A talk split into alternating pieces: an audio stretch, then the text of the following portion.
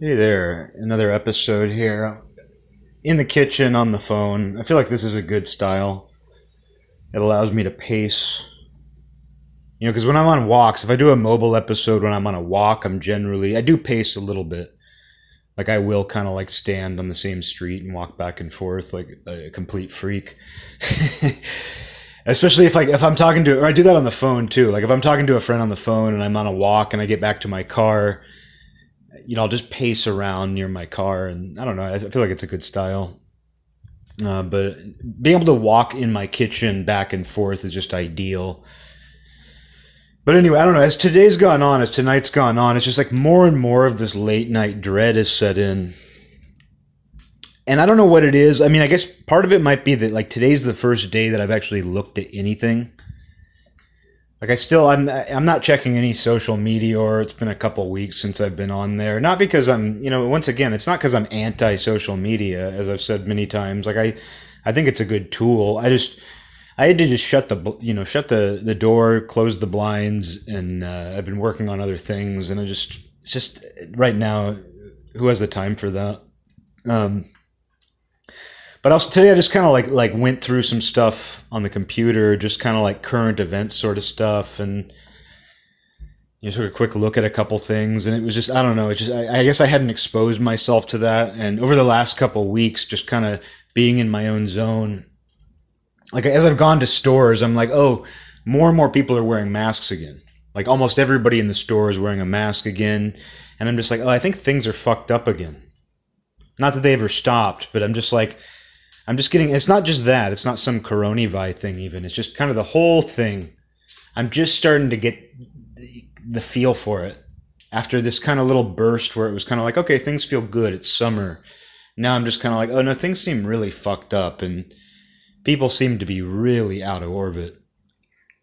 Whereas, like, I honestly don't. I, I truly don't feel. I mean, I stayed up for 40 hours straight last weekend. I, like, I, I mean, I don't. That's the whole weekend, pretty much. But I ended up staying up for 40 hours straight, um, just working on something. And I don't do that. I don't. I don't like to pull all night all nighters.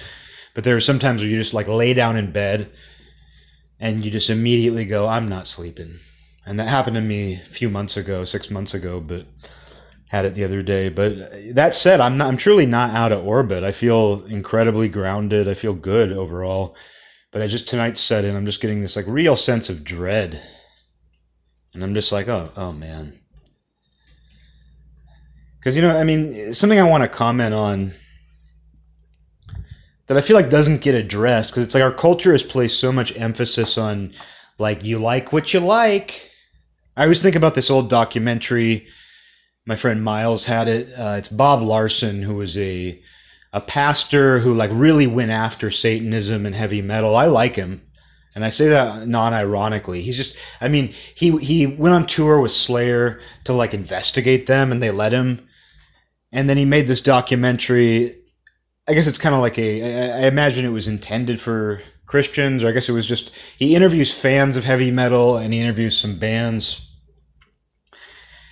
And he's interviewing like this band Lääz Rockit who was you know a thrash metal band and he's and like they would answer a question because he was asking them about like religion and trying to get to the bottom of like where they stand spiritually and that kind of thing.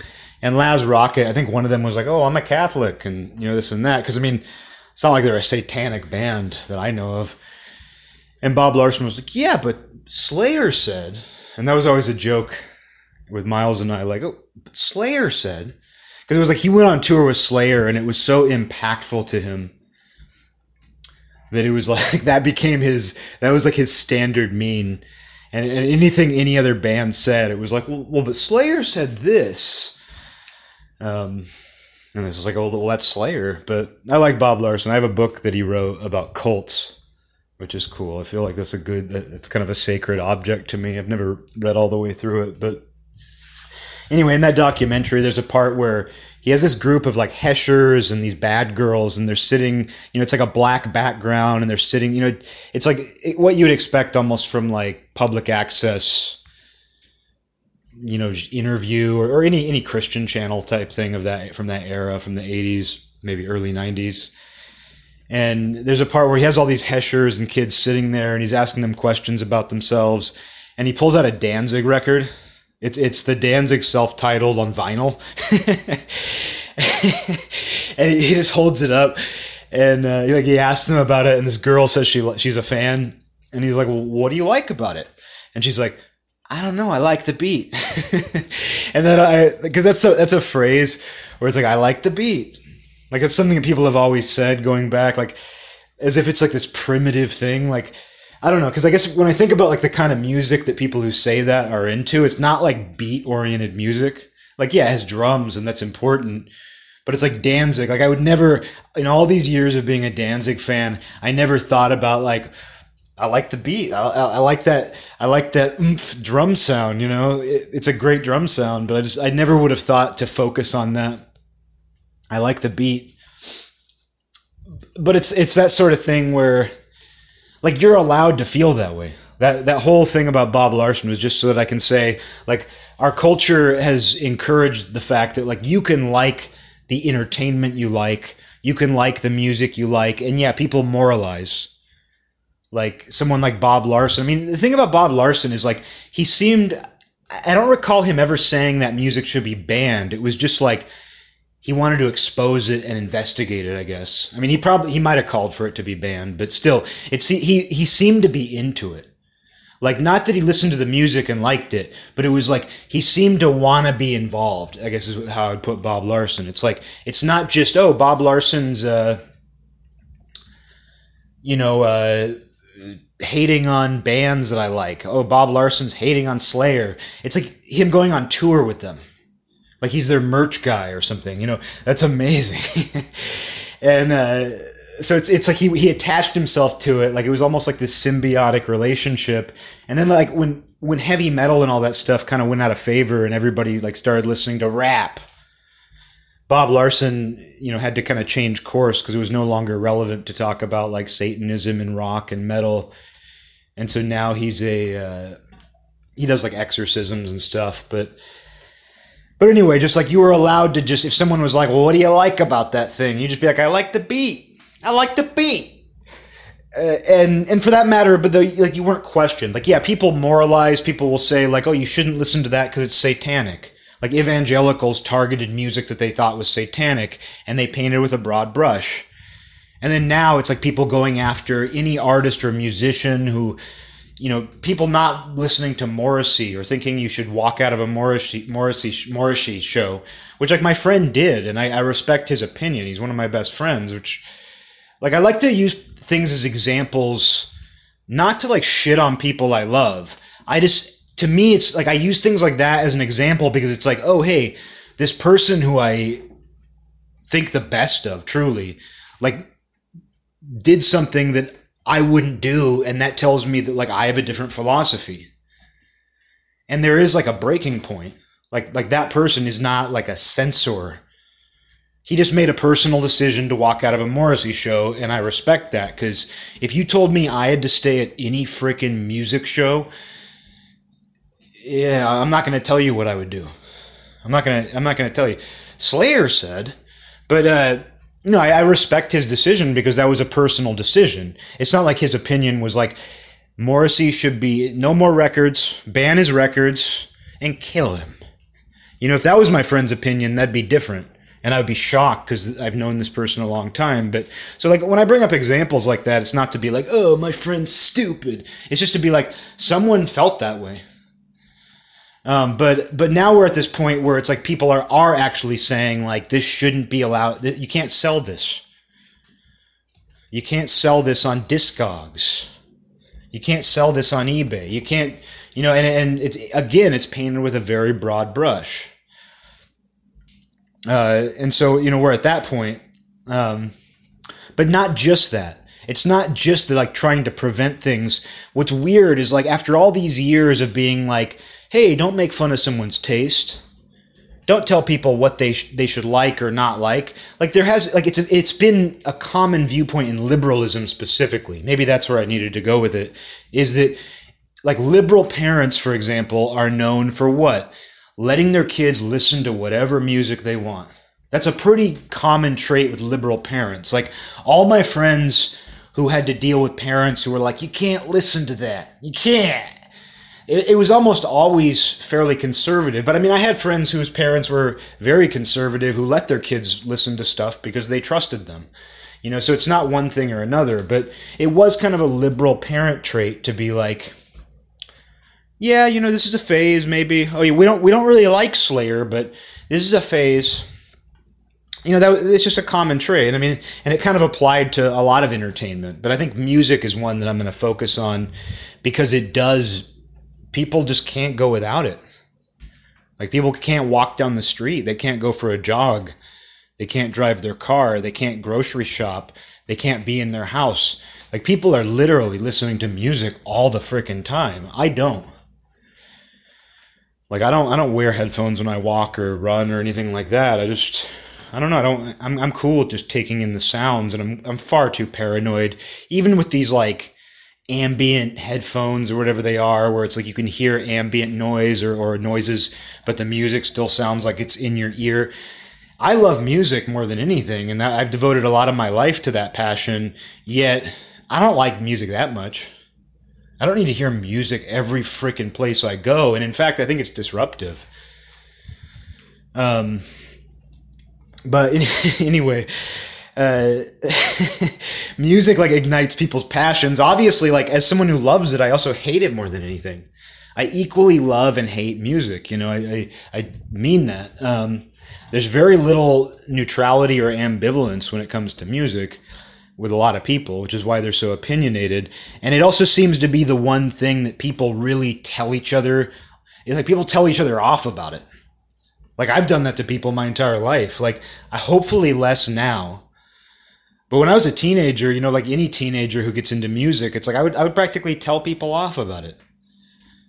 Things that I don't even agree with now. Of course I don't. But it's like and then everybody I knew was like that too even people who were just into like mainstream music. It was, it's not even a thing where it's like people who were into obscure, lesser known stuff or had gotten into the underground. It's something like even even the most mainstream people will be like, "Oh, your taste in music sucks. You know, you should listen to Tool." You know, there's there's people who are into stuff like that who are especially that way.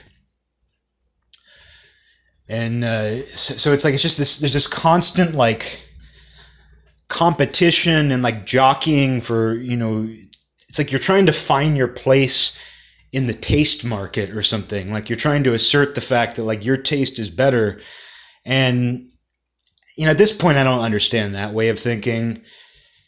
I do think some things suck but worse than that like i think there are some things that it's not that they suck it's not like that like musically or anything are bad.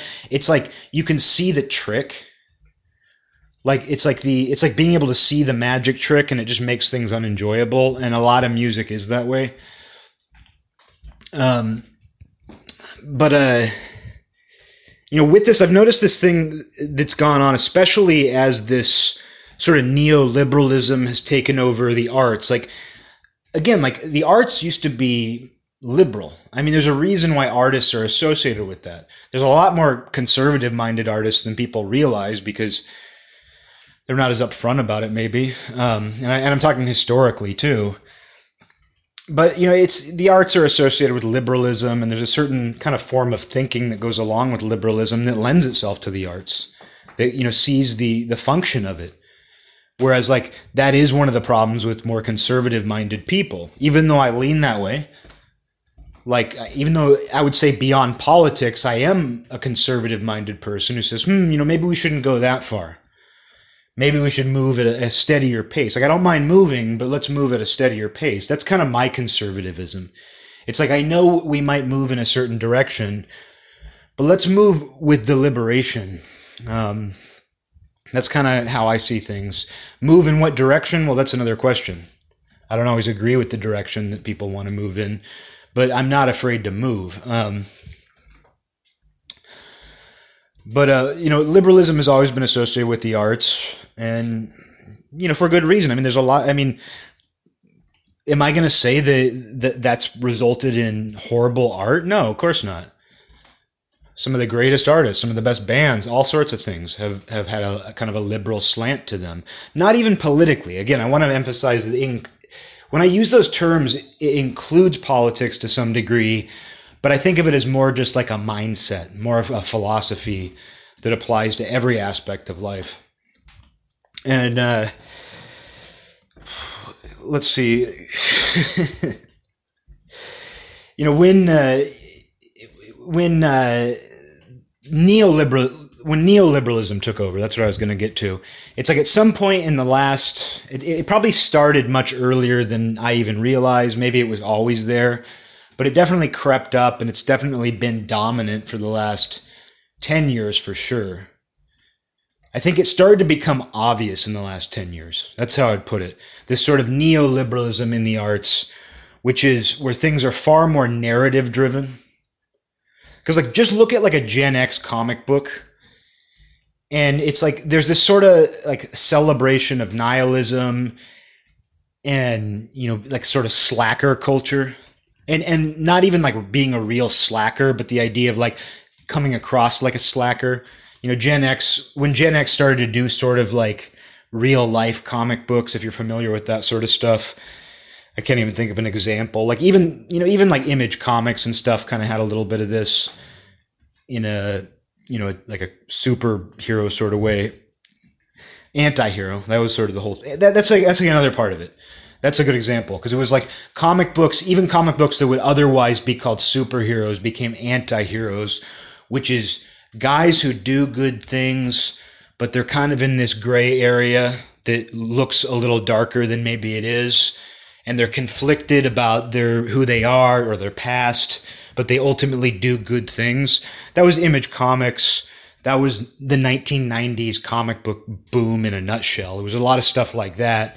And it was refreshing because it contrasted with bright color, goofy 1940s, 1950s style superheroes. And then now, like, things went back. Like, we got enough of the anti hero. We got enough of this kind of dark and moody, existential, almost nihilistic superhero and then people wanted people got really into Marvel again. You know, uh, so there is that dance back and forth. But you know, you compare that era, you compare that like Gen X sort of you know, there was a narrative, but but sometimes you didn't really know what it was. And it's like you think about Kevin Smith movies, which I was really into when I was like 12 or 13. I got really into those Kevin Smith movies. I think they're perfect for a 12 and 13 year old. Like if if you're looking to show your kid, if you got a 13 year old boy at home and you're looking to show them the perfect movie, show them Clerks, show them Mallrats. No, that really was the perfect thing. I don't think I would ever be able to watch those movies again. But when when my friends and I were that age, like that was the perfect thing for us to watch. But those are a good point. Like I was talking to you know somebody who was just like, oh, I don't even know what they're about.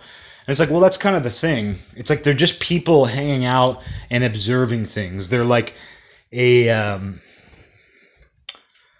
I don't know, and I don't I don't want to analyze them too much because they just are what they are, and I haven't I haven't seen them for a long time. They're like i am trying to think of the word. There's a specific word I need to find here, and uh, no, it's it's just basically like suburbia and that sort of thing distilled down into you know this sort of entertaining, slightly offensive but not really, you know, sort of movie man, I, it's like a caricature. I think I don't feel like that was the word I was looking for, but it's like they're just these like caricatures of suburbia and hanging out, and they kind of make you feel. It's like they're there's like an element of boredom and pointlessness, like that nihilism, but it's like somehow it seems really desirable. Like when you watch those movies, even though it's like a bunch of losers, like just working in convenience stores and doing nothing, like you watch that, and, and especially if you're a 13 year old boy, and you're like I want to be there. You know, you're like, I want to go into that video store. You know, it's it's sort of like what was nice about growing up during that era. Like I was, of course, a little bit younger than those people, but it's like that was sort of. It, is a good snapshot in a way of that era where, like, that's what my sister and her friends seemed like to me. Like they were older than I was. You know, they were seven years older, and they like they just kind of seemed like that. Like every once in a while, her guy friends when she was in high school would like take me out with them and I would sit in the back seat and they'd be babysitting me. It'd just be like these two guys who are like skateboarders, like potheads. They listen to punk. They're just, you know, into whatever. And they would just kind of take me out, like go to a video store, like you go by some guy's house, you know, and that was just how it was. And it was, that was the sort of feeling that I had, you know, it was kind of like being in one of those movies. And that was really desirable for a while. Like that's what people wanted. But like now it's, it's like, it's like it took like the backwash of that and it's but it's like with this moralizing narrative driven aspect. And it, it kind of i mean i mean those movies are a good example those kevin smith movies because i remember people saying back then and just being like why would you watch those? Like it's just kind of you know it doesn't seem like something that you would want to see. Like it doesn't there's really no compelling story it's just kind of these different people interacting and that's what people wanted to see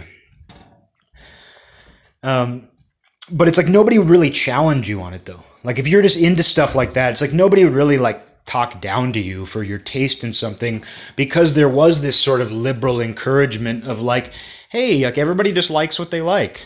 Like don't shame people. It was there was this element in the air that was like don't taste shame people. And or, or not even don't taste shame people because people did kind of like talk shit about what other people liked more so it was like you were allowed to just the things you liked are what you liked. Like if someone asked you like what your 10 favorite bands are and you were like Rush, Black Sabbath, Nirvana, yeah. you know, if you gave this list, nobody would say, I, I, can't help but notice you didn't have any black artists on there. I noticed that you didn't have any women country. And I mean, I had an interaction like that where, again, this is a person who was a friend of mine that I used to hang out with all the time, and I would still consider her a friend. We just don't see each other very often. But I was talk we were talking about country music, and this is way back when. This is like, you know, eight years ago. So far long ago. No, but that's a while ago for me, like eight years ago. And I just said, "Oh yeah, like so and so is one of my favorite female country artists," and she was like, "Female country." Like the fact that I wasn't, it was like an actor actress kind of thing. Like the fact that I made the distinction the fact that I didn't just say country artist. And it was just like, I would, you know, here I am talking about something I like. You know, here I am talking about an artist I like. I just happen to make the distinction that it's a female artist. And I listened to primarily male country, you know, but it was just one of those weird little moments where it was like, it was somehow offensive that I designated that the artist was female rather than just saying country artist. It was just a weird little interaction. And uh, this is somebody too that I this was you know a person I hung out with all the time. This isn't like some weird internet comment. This is something that happened in person, you know.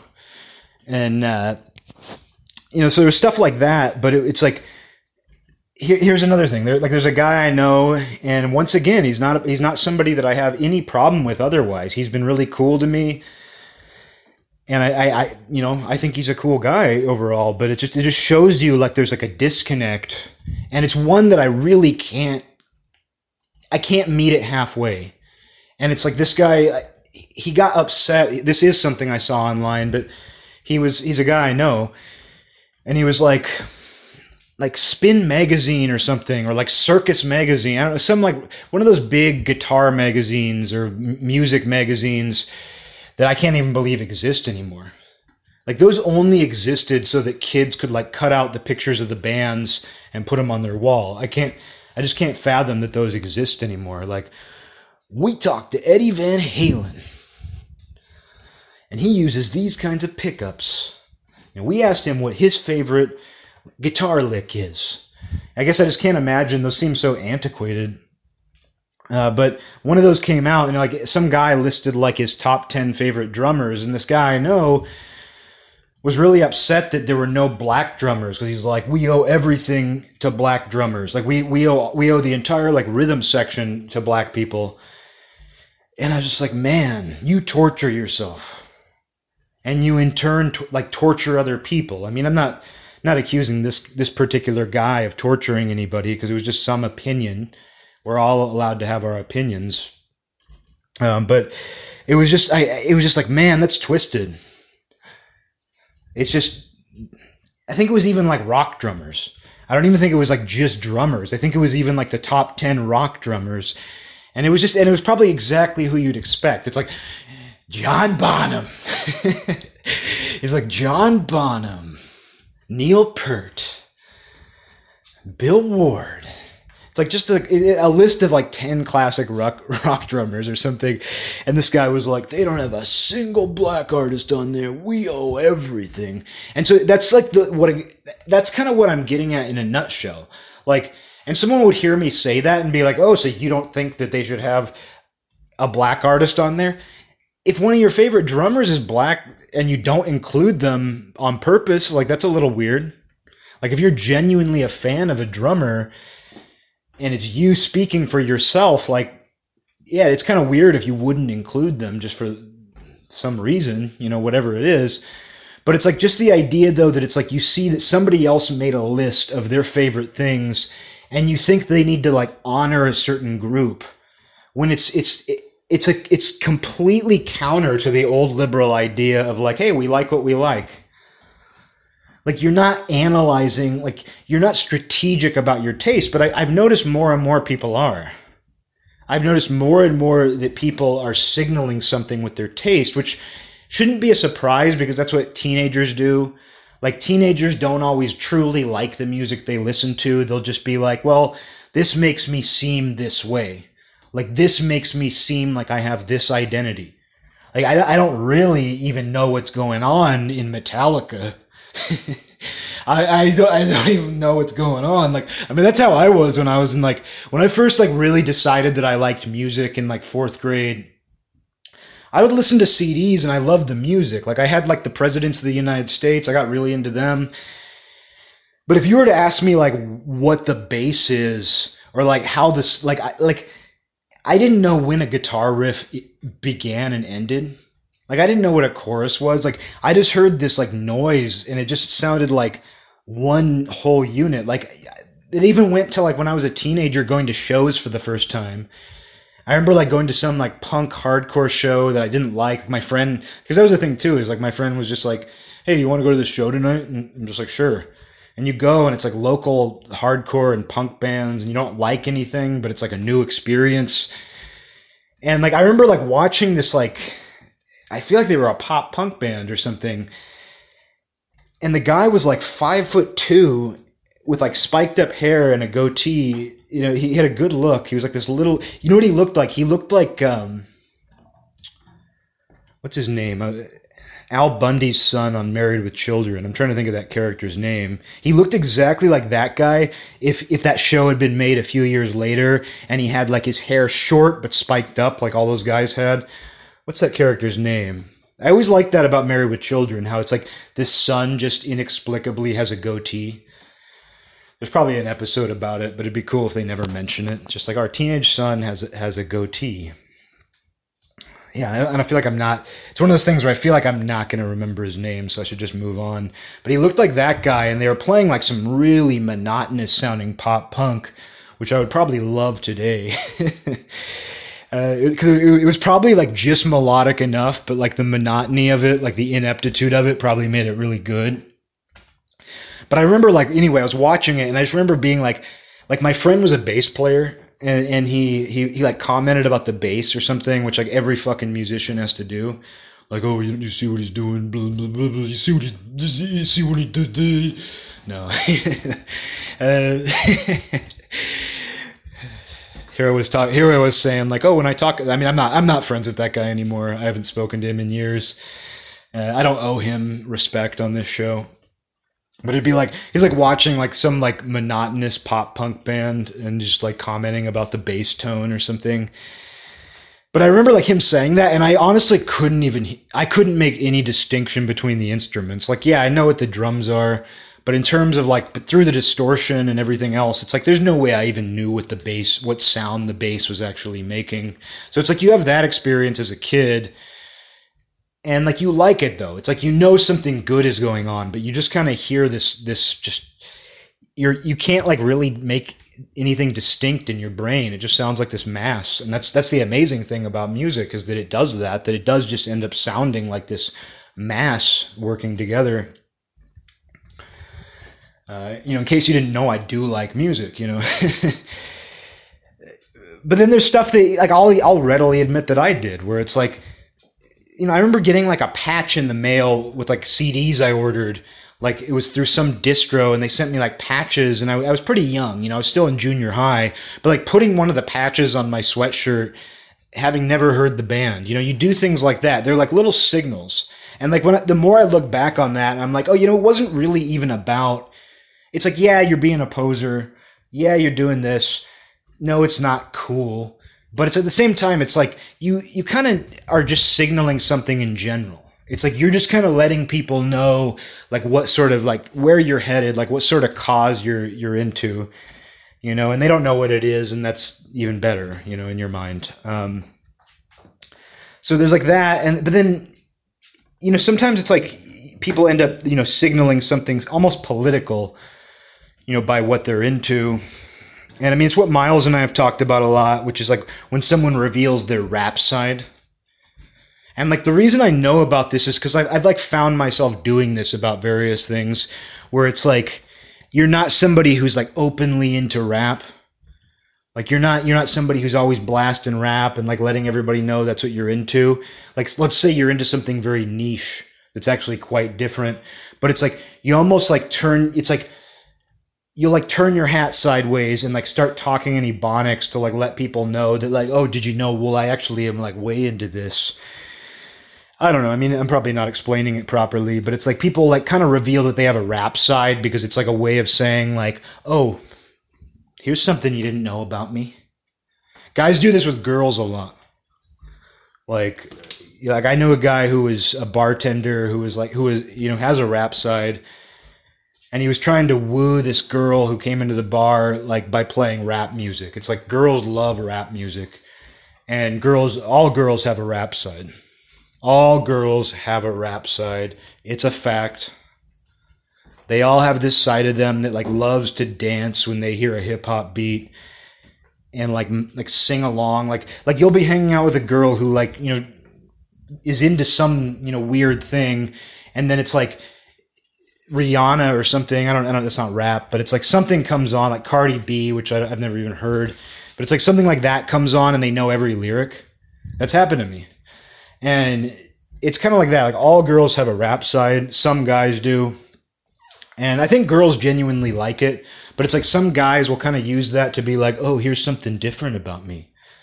You know, and and so that's kind of like almost a form of like this whole thing that I'm talking about of like signaling to somebody like not using your taste just to seem cool, but it's like you're signaling something and it has some sort of like implication about you. And it probably sounds like some insane conspiracy theory that my friends and I drafted up. But just pay attention. Once you see, once you notice it, you can't stop noticing it. And uh, you know, and, and and you know, it's a form of that is like when people are like, "How come there's no black drums on here?" Because the guy's a freaking classic rock nerd. The guy's a classic rock nerd, and like you want you want to. Uh, him to have like a token black drummer to to signify that he's acknowledging the fact that what like like like I don't even know what he means by like acknowledging you know the the his like how much we owe to you know black people for the rhythm section. I mean, yeah, like there've been a ton of black drummers and black bass players, and you can trace drums far back in history but that's exactly what I mean, where it's like your taste is supposed to be honoring people, your taste is supposed to be signaling something. It's like your taste is supposed to be elevating a marginalized group. And is that why you like it? And people would say no. And I would say, then why do you have to frame it that way? Like, if, if you like a black drummer, why do you have to frame it as like honoring the African tradition. you know, like I, I just, I, I, I, there's a disconnect there. And the reason why I'm using this example is because it comes from a guy who I know to be smart, as you would expect. Like, I mean, that's the thing. When people have opinions like that, they're usually not stupid. And, and I don't believe people are stupid. I don't believe most of the people I know are stupid. I truly don't. And so, you know, that makes it that much more interesting though is that people who I don't think are stupid are doing something that I find really strange and disagreeable. And they're signaling something by doing that. Because you don't say that if you're not signaling something. And I'm not even getting into the whole virtue signaling thing. Because everybody virtue signals. Like if you see if you've ever seen like this new like like people who became quasi right wing 5 years ago and recently got baptized Catholics. Like if you've ever paid attention to those people on social media, they're constantly virtue signaling. They're constantly they're these these new Christians who are who were atheists 10 years ago and you know through some weird like esoteric meme culture they became christians which god bless them i guess you know? I mean i, I have no problem with that. If that's the route you go if, if you actually got somewhere that's meaningful god bless you you know? But it's like if you actually pay attention to those people and i do because i find them fascinating they're constantly virtue signaling and now they have this kind of like half Christian version of that. And they're just judging, you know. That's the funny thing. Like, I mean, yeah, like I, you know, I practice things. Like, I would say, like, my, you know, Buddhism informs a lot and it intersects with other things as far as my life goes at this point. I'm not a Buddhist, but it's like that's a part of things. And it's like I do all kinds of things that those teachings would tell you not to because they're not my law. They're not my absolute law. It's, that's one placeholder for the thing that I'm accessing. And I happen to think that it explains it very well and gives you certain disciplines that enhance it. But I don't feel like I have to follow it. That said, if you read the precepts, which are very similar to the Ten Commandments, it's like a shorter version of the Ten Commandments, but they hit upon the same notes and I think the Ten Commandments are great. If you're going to come up with a, a list of 10 things, you know, there, there, might be a couple on there I don't like.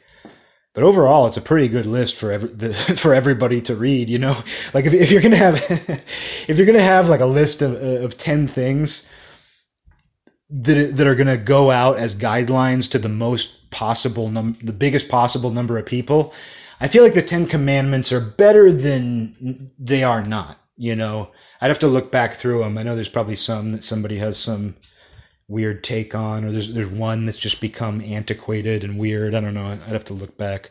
I can't remember if there's anything that people consider offensive in the Ten Commandments, but the you know the Buddhist precepts are basically a shorter list of that, and I don't find them disagreeable at all. But that said, I don't always follow them.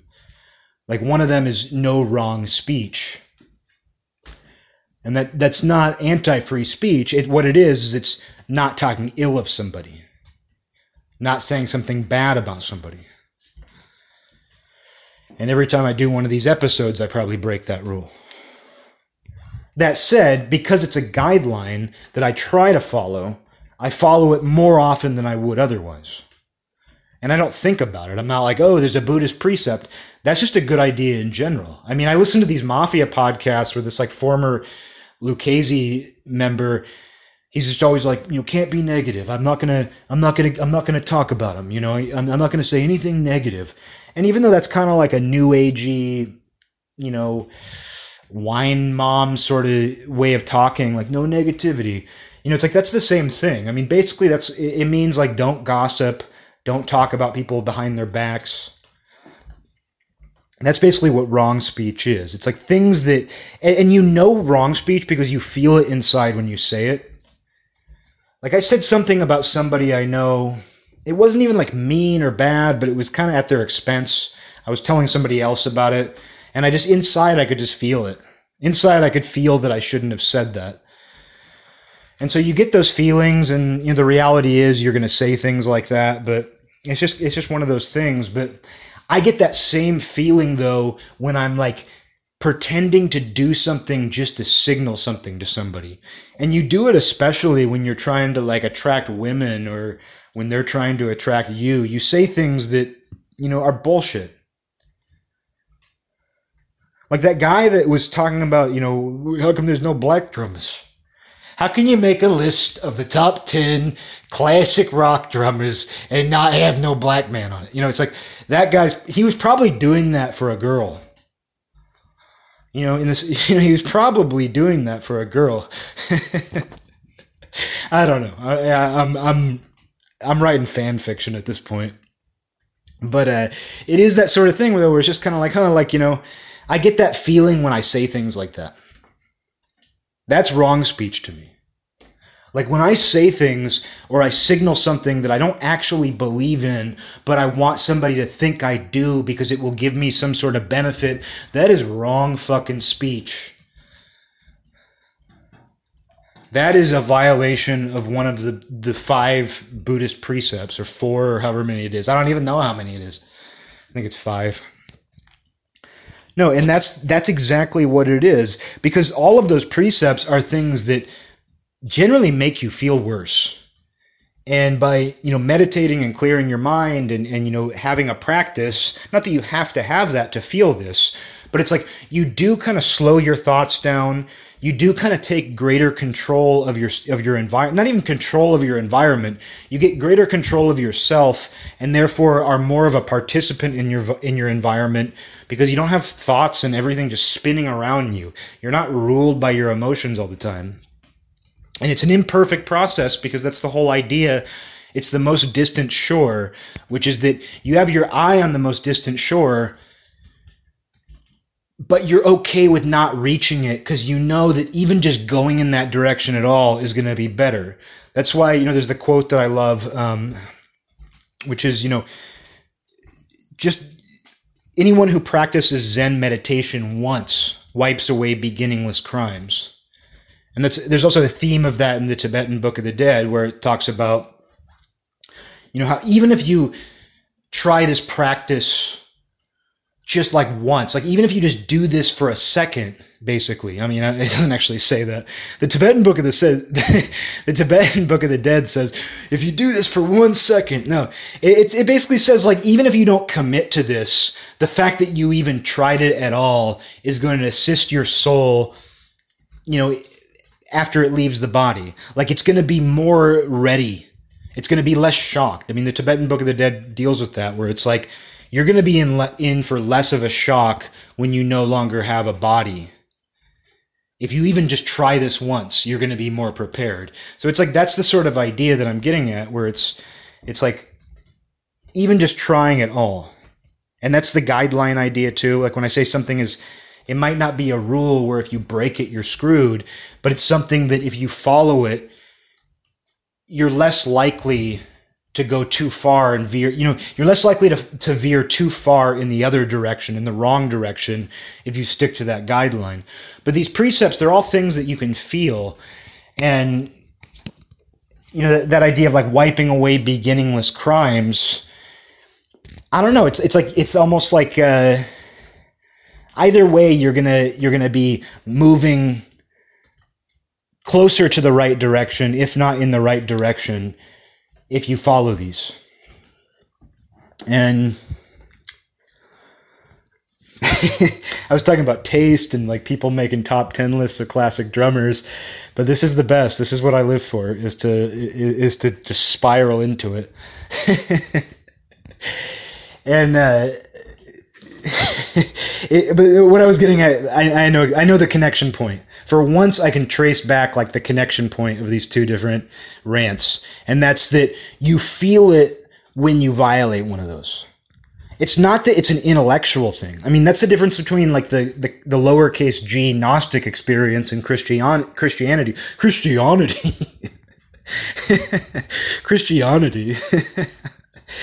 um, no, but like that's that's like the more the the experiential knowledge, the mystical Christian knowledge, rather than the intellectual. And that's what people struggle with. Like that's why kids who grew up in Christian households, they're having it intellectually hammered home. Like even though it's not being taught academically, even though Christianity is being taught to them as this religious, mystical interaction they have with the world, they're not necessarily experiencing that. Whereas, like, when you have that Gnostic experience, when you gain that experiential knowledge, you say, oh, I don't have a choice. Like when you have that, you're you you end up thinking like, oh, I don't I don't actually have a choice as to whether or not this is relevant to me. It simply is. But hopefully you can integrate integrate integrate. It's late. Um, I don't feel any dread anymore. I'm not feeling very dreadful right now. That's good. No, but you can like when you when you practice that. I mean, that's what I'm getting at is that word practice, and there's a reason why that's used. When you practice that, like you you end up integrating it in with the whole. Like you end up integrating that in with your whole life, and you don't have to be that person who's doing what I'm doing now, who's like signaling that you're into spirituality. Because you know what? When you signal that you're into spirituality or you signal that you're religious, I mean, there's a reason why I brought up like these new Catholics who are suddenly like, Did you know I'm Catholic? You know, the reason why I'm bringing that up is because you signal. And it's hard not to do that when something is new to you. It's really difficult. Like, you know, when, when I got into running, you know what I wanted to do? I wanted to tell everybody, you know, you should run. You ever thought about running? It, feel, it feels great. You know, you, you want to kind of preach. When something is new to you, you want to spread it, but you don't even understand it yet. And it's the same thing like like when I first started meditating and I didn't really know what it was going to be, but I was starting to have breakthroughs with it. I wanted to be like, "Hey, you ever heard of meditation?" You know, you, you want to make these recommendations. You do the same thing with a restaurant you like. You know, it's just what we do, especially when something's new to you, you do it. And it's okay to be excited, but it's often when you're excited and not thinking. I mean, this is why Buddhism, for example, emphasizes neutrality. Like you don't want to be attached to your excitement, just like you don't want to be attached to your dread. Like I'm I'm cool with going back to dread tonight before I go to bed. I'm I'm okay with that. Even though I'm excited right now, I can't be attached to this excitement because then I'm going to feel even shittier when the excitement inevitably goes away. And if I'm attached to my dread, well that speaks for itself. If I'm attached to my dread, then I'm going to hold on to my dread. And guess what? When you hold on to your negative feelings, they hold on really hard. They say, "Oh, you're holding on to me. Well, I'm gonna. Oh, I'll, here, let me support you. I'll grab your ankles." You know, so it's like you don't want to be attached to your negative feelings for obvious reasons because you will not be looking for positive experiences. You will not be looking for opportunities. Which is why when I used to define myself on my cynicism, when I used to define my personality by the fact that, oh, I'm a curmudgeon, I'm a, I'm a, I'm a cynical curmudgeon. You know, when I used to see myself that way and frame my life that way, I wasn't even looking for opportunities. Like, yeah, I was still working hard. Yeah, I was still like interested in things, but I wasn't looking for opportunities for new insight, for one. And you can see where people who never looked for any opportunities, who never rebelled against themselves, you know, people who never rebelled against who they thought they were end up staying that way forever or getting worse. But but you don't want to, and that's what the rap side thing is. Like I know this sounds probably completely insane now, but like when someone's like, "Oh hey, you know." Uh, I, I'm into uh, experimental music and, and, heavy metals, and I'm into uh, post punk. But oh, did, did you hear the new Cardi B, man? Fucking fire, right, bruh? You know, it's like when someone pulls that shit, they're kind of rebelling against themselves, but they're doing it for other people. Like when you do that, like when you kind of rebel against like being a one-dimensional person, but you're doing it so that you're so that it's like a show for other people to see, oh, he's not one-dimensional. That's not the same thing that I'm talking about. Like maybe you need to do that. And if you're into fucking rap, like you're into rap, I'm not saying you shouldn't be. I'm not I'm not saying every single person who's into rap or every single unexpected person who's also a rap fan is this. I'm just saying that this is a type of person that I've observed and I'm right. That's what I'm saying. Um, but no, it like the internal rebellion is like you have to recognize like what's that identity that I think I am that is unchangeable. And I kind of pride myself on it. Like if I oh you know, it's like the person the sort of person who's like, if you ever mess with my family, like the person who comes with these like preloaded confrontational things, like, I'm from the school of hard knocks. And if you ever mess with my family, and it's like, I've never even talked about your family. And they're like, yeah, but I'm just saying, a real friend will help you. Or, or a, a friend will help you, but a real friend will help you bury a body. Like there's people, there's like 50 year old men who post that kind of shit on Facebook. And it's like just, oh, you're trying to tell everybody you're a tough guy. I would say to that person, like, try not being that. Because you think that that's you, but try not being that. Like, rebel against that. Re- rebel against that part of you that feels the need to broadcast the fact that, like, if you ever talk about my family, I'm gonna fucking kick your ass. You know, like rebel against that. If you, if you go into situations like a preloaded confrontational attitude, go against it. And if it's like an aesthetic thing, like that that sort of person doesn't even know what that word means. They're not stupid. They just don't care. Um, they don't care what aesthetic means. Those people could learn the word aesthetic. They could learn big words. They just don't care. Um, but uh, no, it, it's it's like you need to rebel against that part of you, especially if it's something negative. Like if you feel good, if you feel one with existence, you don't need to do anything, I'm saying, because you were either born that way or you figured it out somehow or just fell into the right groove. But it's like, I know so many freaking people who are twisted up inside. And they are looking for all these weird solutions. And, you know, I, I don't, the difference with me is I was twisted up inside in the past but I really wasn't even looking for solutions. I was kind of just dead set on the fact that that's who I am. But I do know a lot of people who know they're twisted up inside and they're kind of trying to find other solutions. And those are the people also, though, who end up like getting sucked into this narrative driven idea. Like, they're the people who are like, they think that if they support the right politics, they think that if they devote themselves to the right public causes. And I, I, don't even mean in any kind of substantial way, like they're actually even doing anything. It's again just that signaling thing. It's like they, they go looking in those places, or they go looking to change themselves superficially. They get a new tattoo. You know, it's like they're looking for some kind. And I'm not saying that people who get tattoos are just twisted up, like looking for a solution. As I've said before, I think tattoos look cool. I, I don't have one, and I'll never get one. But I, I think they're cool looking. I under, I get it. I get tattoos. I don't, I would never, I, am not some pseudo reactionary who's like, dude, tattoos are fucking stupid. Like, yeah, it's kind of silly that every person has one now, but I don't think tattoos themselves are inherently uncool, and I get it. Um, but uh, you know, it's like people do all these superficial they'll they'll change themselves, they'll modify themselves in these superficial ways, and maybe I just don't have the right words to explain it. But it's all like the way that I always explain it is just like rebelling against that part of yourself that like thinks you know who you are. And I would tell, and, and the reason why I say that is because that's exactly what I had to do. And I'm still doing it.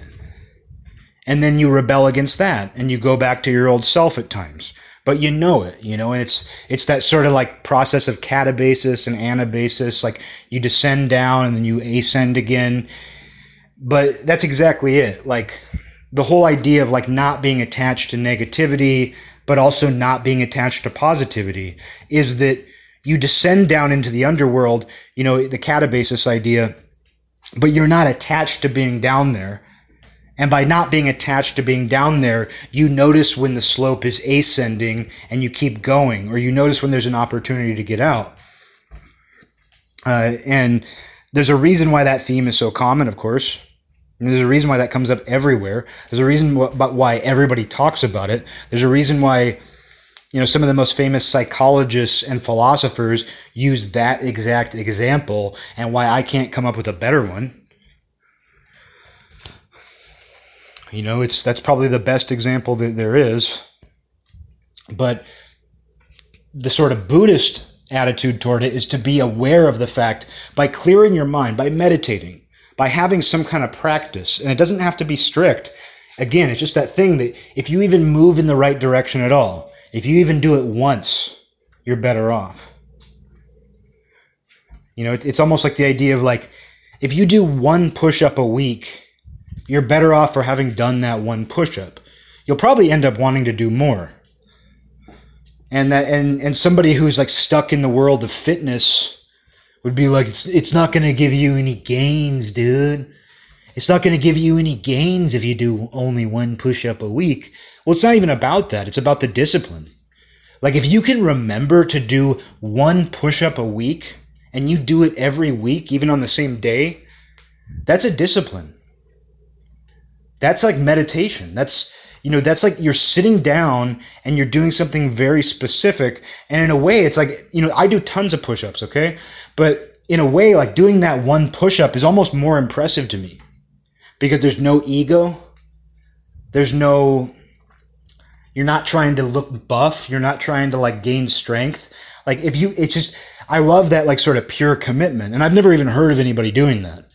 I'm just I'm just saying that it's like one, you're going to be better off for having done that, even though it's not going to be obvious, even though you're not going to be buff. It, it'll probably get easier eventually, I imagine. And th- and a lot of things get easier once you know you can do them. And using push-ups as an example, like I do a lot of push-ups and like sometimes I'll space them out. And for a while I would like take fairly long breaks between sets. Like I would do like 25 and then like wait a few minutes. But sometimes I'll be like, you know what? I'm gonna like do 25 push-ups, then do 25 sit-ups, and then I'm gonna I'm gonna immediately do 25 push-ups again, and, and do that until I, you know, obviously I'll have to rest at some point, but do that until I meet the number that I want to get to. And you surprise yourself because you'll be like, oh wow, like I thought that I had to rest I didn't realize I could do that. And you don't want to hurt yourself or anything like that. But it's like when you push yourself further, you end up going, oh, I didn't even know that I could do that. And that makes it easier the next time you do it.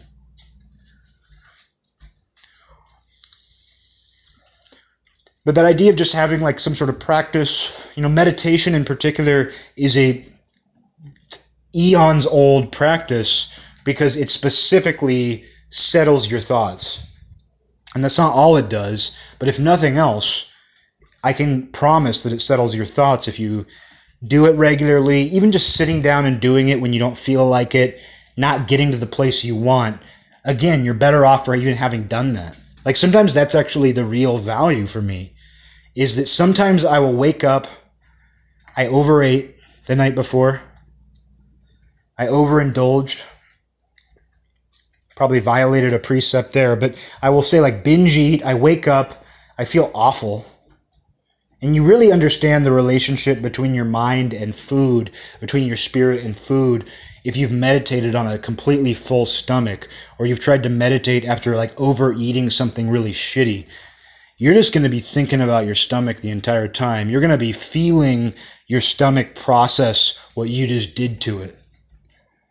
And your brain isn't going to do much you know, yeah, of course, you know, some, you know, you can, you can do it, but it's like for the most part, like I find that to be a really disgusting, self-loathing experience to try to meditate on a full stomach, which is why monks fast. But it's, it's practical too. It's not like just self-torture. Like monks don't fast for meditation just to be like, I'm going to make this as uncomfortable as possible. It has an actual, I don't know whether to call it cognitive. I mean, I feel like it, these words are placeholders and it, it, transcends all of these words that you could possibly use for it. But let's just say like going to a certain place. You know, if you are if you're on a full stomach, it's it's at the very least more difficult. And you think about you go through your life doing that. Like you go through your life stuffing your stomach sometimes. And if you pay attention, if you clear your thoughts, you'll realize that you're not thinking as clearly when you're doing that and you know just try it like try intermittent fasting. Like that's one thing it, it's not even about losing weight because i hate that whole way of thinking. Like i don't think being fat is good for you but it's like i also hate the the focus on like pounds. I don't like the measurement. That's that's what i'm getting at. It's not about like like i want i don't, I don't want to be fat. I was fat for long enough. I and I wouldn't, and I'll say that I don't want to be fat again. Um, if it happens, it happens. But you know, I, I don't, I, I wouldn't prefer that. I'll tell you that, and that does motivate me to to stay fit. But part of that is just there's kind of a cognitive aspect to it as well, where it's like I don't think as clearly. Like if I've been eating too much for days on end, like if I'm smoking weed and I, and I just eat every night way too much, and I'm still working out it's not like I'm putting on pounds, but even just that process of like making my body digest food and digest lots of it. And I, I don't, this is a non biological show, you know, so I don't want to go too far here, but I find that my cognitive ability is worse. And because I view meditation as a spiritual practice, I would say that my spirit is worse off for being in a body that is like completely stuffed itself. And it's not pleasurable. It's you know it's it's the you know the law of uh, not diminishing returns. I mean, I guess kind of, but it's like you're you're less satisfied with the food you're eating the more you eat. I mean, there's a reason why ice cream is exciting when you first open it up. But when you're getting the second pint out, you're, you're, you're a little bit less excited, but you're just sort of involuntarily consuming it. But no, like intermittent fasting, like if I'm on a good fasting schedule, and I highly recommend it, like that's what I was going to say, is like it doesn't matter if you it doesn't matter if your goal is to lose weight or not, just simply being able to do that. Because I never even imagined that that was possible like my whole life, like even after I lost a bunch of weight, you know, when I was an adult and everything, you know, um, when I was around like 20, 21 is when I dropped a ton of weight during that period. And like even, you know, after that though, um, you know, I, I never really considered the fact that like I didn't have to eat first thing in the morning and I always thought, and I would get headaches too. You know, I would get these these headaches if I didn't eat after a certain amount of time, and sometimes I still do if I fast for too long. But but still, it's it's it's this thing though where it's like you don't even realize you can do that. It's like I was talking about with like push-ups. It's like oh, you know what. I've conditioned myself into thinking that after I do 25 push-ups in a row, I have to take a breather and do 25 more. And I do them all the way down. I do I do uh, I don't make push-ups easy for myself. But like once you realize that you can just do those in a row, once you realize that you don't need as much rest time, you stop thinking about it and you just do it and it's easier. You condition yourself into thinking that, oh, I can do this more quickly. I can do this faster. But you have to do that first. I mean, it's the same thing with running. Like, oh, I don't think that I can run for an hour. And so one day you keep running and then you, you run for an hour and it's, it might seem like a lot, it might not, but you know you can do it next time. And so like a lot of it is just kind of, it's, it's the, it's when people say it's all in your mind, that's what they're talking about. I sound incredibly manic, which I'm not. This is what happens. I, I do have a vape, and this it's a Red Bang. It's that Red Bull flavored vape, which I've been doing a lot of. But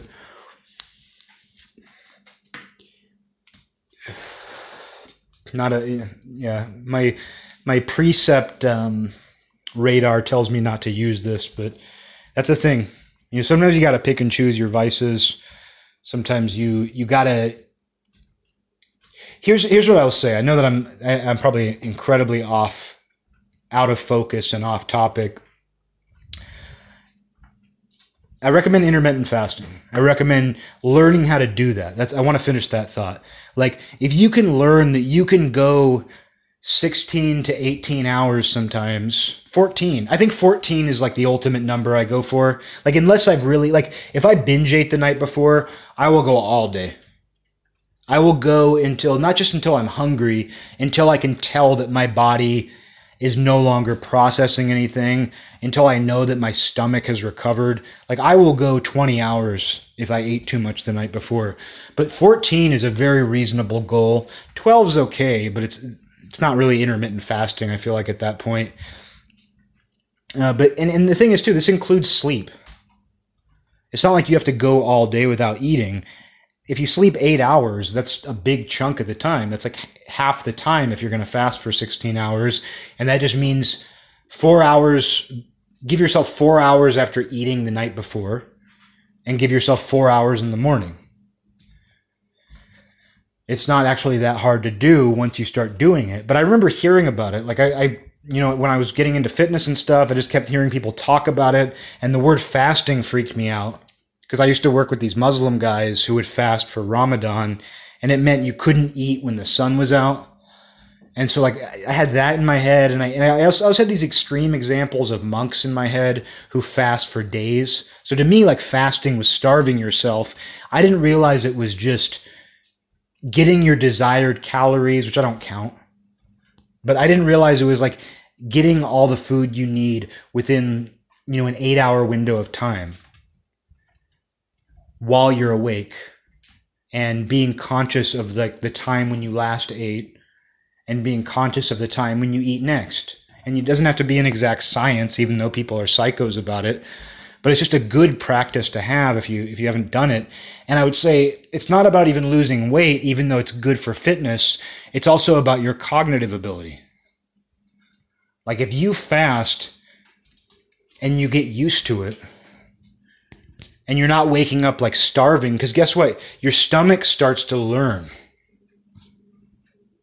In the same way that like you as an organism, like if you get fed every day, like if you're in prison and you get fed at the same time every day, I've never been to prison, but I'm going to talk about it anyway. But if you get fed at the same time every day, it's like your body expects it at that time. It's like how your dog or an animal also will come to expect that it gets fed at a certain time of day. It has an internal clock. And when you fast and you're you you keep with a pretty steady rhythm, your stomach might grumble more because it's used to eating right when you wake up. You know, that might happen, but you're going to notice that after a little while, your stomach starts, your stomach stops making demands. And then when it's really hungry, it, you'll know. You'll know, okay, you know what? I really have to eat. Or sometimes it's like if you know you're going to have to do something, but you're not going to be able to eat at the time that you should, you just end up eating anyway. You eat in the morning, like you break your fast. Like it's not like you have to be a psycho about it. Again, it's it's that guideline. Like the thing, because like the thing is about the precepts. When I say like it's a guideline, like when people hear somebody say guideline, they think, oh well, that means it's something that you only loosely follow and you're non-committal. Since when? Like, since when is a guideline something that you are supposed to be non committal about? But the thing is, you will be non committal about a guideline unless you form a discipline around it.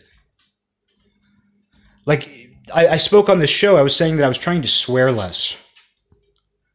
And I decided to make an effort. Like on this show, I would chastise myself. And I know I still swear. You'll hear me swear. I, I, it's not like I'll stop swearing, but I have noticed in my life that I swear significantly less than I did even a year ago. And you know what? I started to feel that feeling that I'm talking about. Like when I would swear, it's not that I felt it was morally wrong. I think those words are cool. But I started to get that feeling, like intuitively saying, you don't need this to make your point. You're kind of you're, you're signaling something. I mean, that's kind of what you, you do when you swear too much. And I think this has been in my head for a long time because I had this class in college and we would break off into these little groups that they called seminar. Seminar. The seminary? No, this is seminar. And I had this girl in my class, and she was like one. She she was her and her sister were lesbian twins. Like they weren't involved with each other, but they both had short hair. They were the predecessor of you know gender neutral it's like it's like they they were they were like probably just getting on board with that and they they grew up in a small town you knew exactly what this girl was going to say. Like they had these port protests down here, they were there. She got pepper sprayed. Her badge of honor that she's never going to shut up about. You know, she she was really obnoxious, but I also empathized with her. because it was everybody would kind of roll their eyes because like she realized that you could swear in college and not just in college but this liberal arts college like she realized that like her professors weren't going to get mad at her and she would have an opinion about everything and she always dropped what they call f-bombs what you call f-bombs. But everything she said was like yeah well i think what like even if we were talking about a book this is see this is like you would cringe inside because like you'd be talking about a book you had to read for class and she'd be like well yeah you know i i think what he was fucking saying. And she didn't even place her fucks very well. I really i'm judging her. Like i i'm i can feel that feeling inside that i shouldn't be talking about her but she's an example. It's a she's a parable She's a parable in my story. Oh, did you know you're a parable in my story? Did you know that I'm still talking about you 15 years later? Uh, hey, hey, did you know that I really I remember you and I and I, I talk about you? Um, no, I, I never forgot it though because she swore so much, and it was so obvious that she was trying to signal like that she was cool and that she's in college. This ain't high school where they're going to send you to the principal's office for, for dropping those f bombs. You're in you're in liberal arts college, and you can and and my professor too. He was great. I love that guy. He was like this. He looked like a like if Anderson Cooper was like complete. He probably didn't look shit like Anderson Cooper, but I think it's because he's gay. He was gay, and that made me think of Anderson Cooper. But no, he kind of looked like he, he had the same vibe as Anderson Cooper. Like he would wear these like really nice like news anchor suits, and he had like a completely bald head, like compl- like no eyebrows. Like he looked he would make a good villain or something but he was he was a really good guy. Like i enjoyed his classes. And uh it, it reached a point where he would just like roll his eyes and just go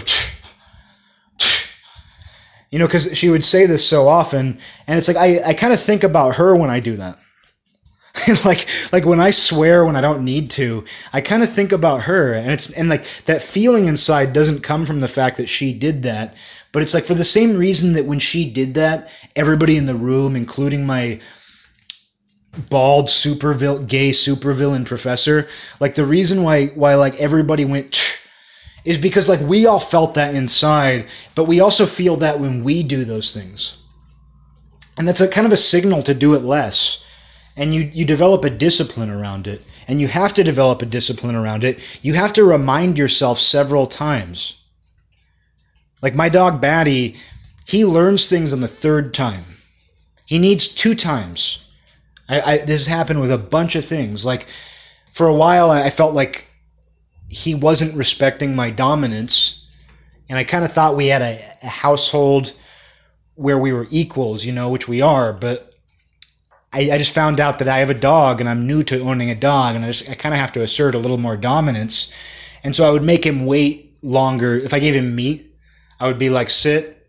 And then he was used to me just putting it down as soon as he sits. But I, he would start to go for it, and I would wait five seconds. And I would tell him to sit. If he tried to go for it, I would make him sit again.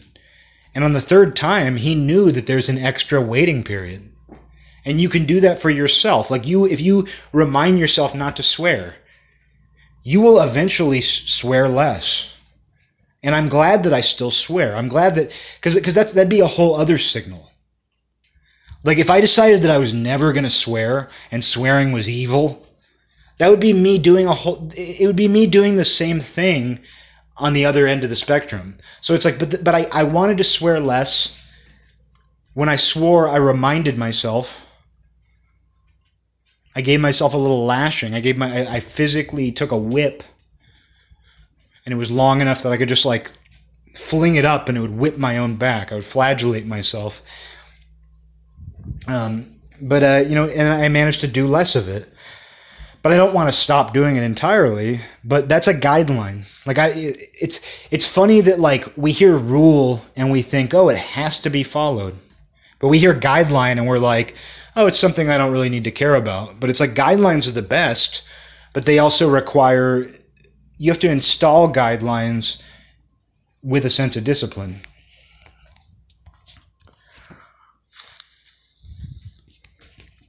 and so I guess like the like the real the weird one. Uh, I guess like the, like the bigger theme of what I'm talking about because I've talked about discipline a ton on here, but the, the bigger theme of what I'm talking about here is like when you get that feeling inside, you you kind of have to listen to it, and it's good. And sometimes it's good to get that feeling. Like sometimes it's good to say the wrong thing. Sometimes it's good to engage in what the Buddhists call wrong speech.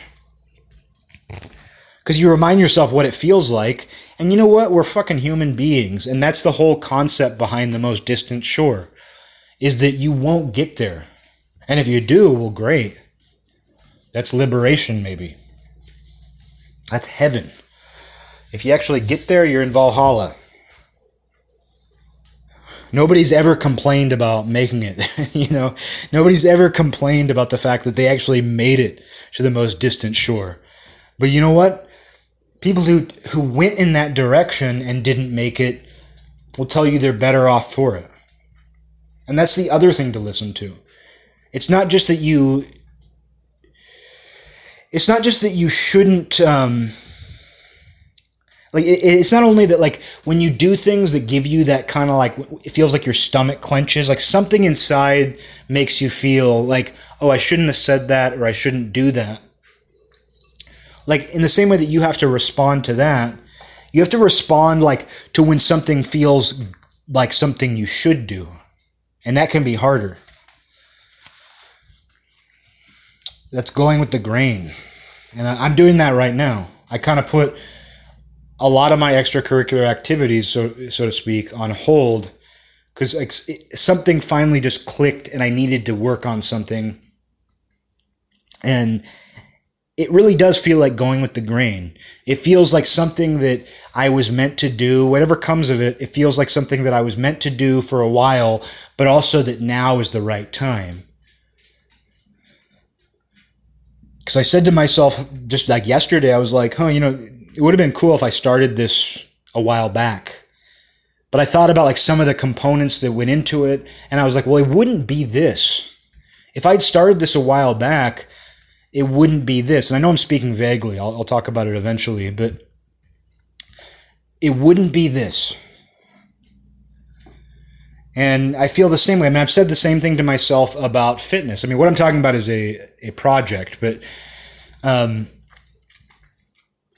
it's the same thing with fitness too, where it's like I've said to myself before, like, oh, you know, when I got in shape when I was 20, 21, why didn't I take it to this level then? Why didn't I lift weights then? You know, why didn't I go that next step further? And it's like, well, first of all, like getting into fitness in the last five or six years, five years, you know, actually devoting myself to it more and more, it wouldn't be the same though. It's like the fact that the, the story has contrast to it. Like the, the fact that like it's more important now because it was something that I picked up on later. Like, it wouldn't be what it is now. It wouldn't mean as much to me now it was something that I started doing when I was 20, when it was easier. And when, you know, because it's like, I, like, and that's pure ego.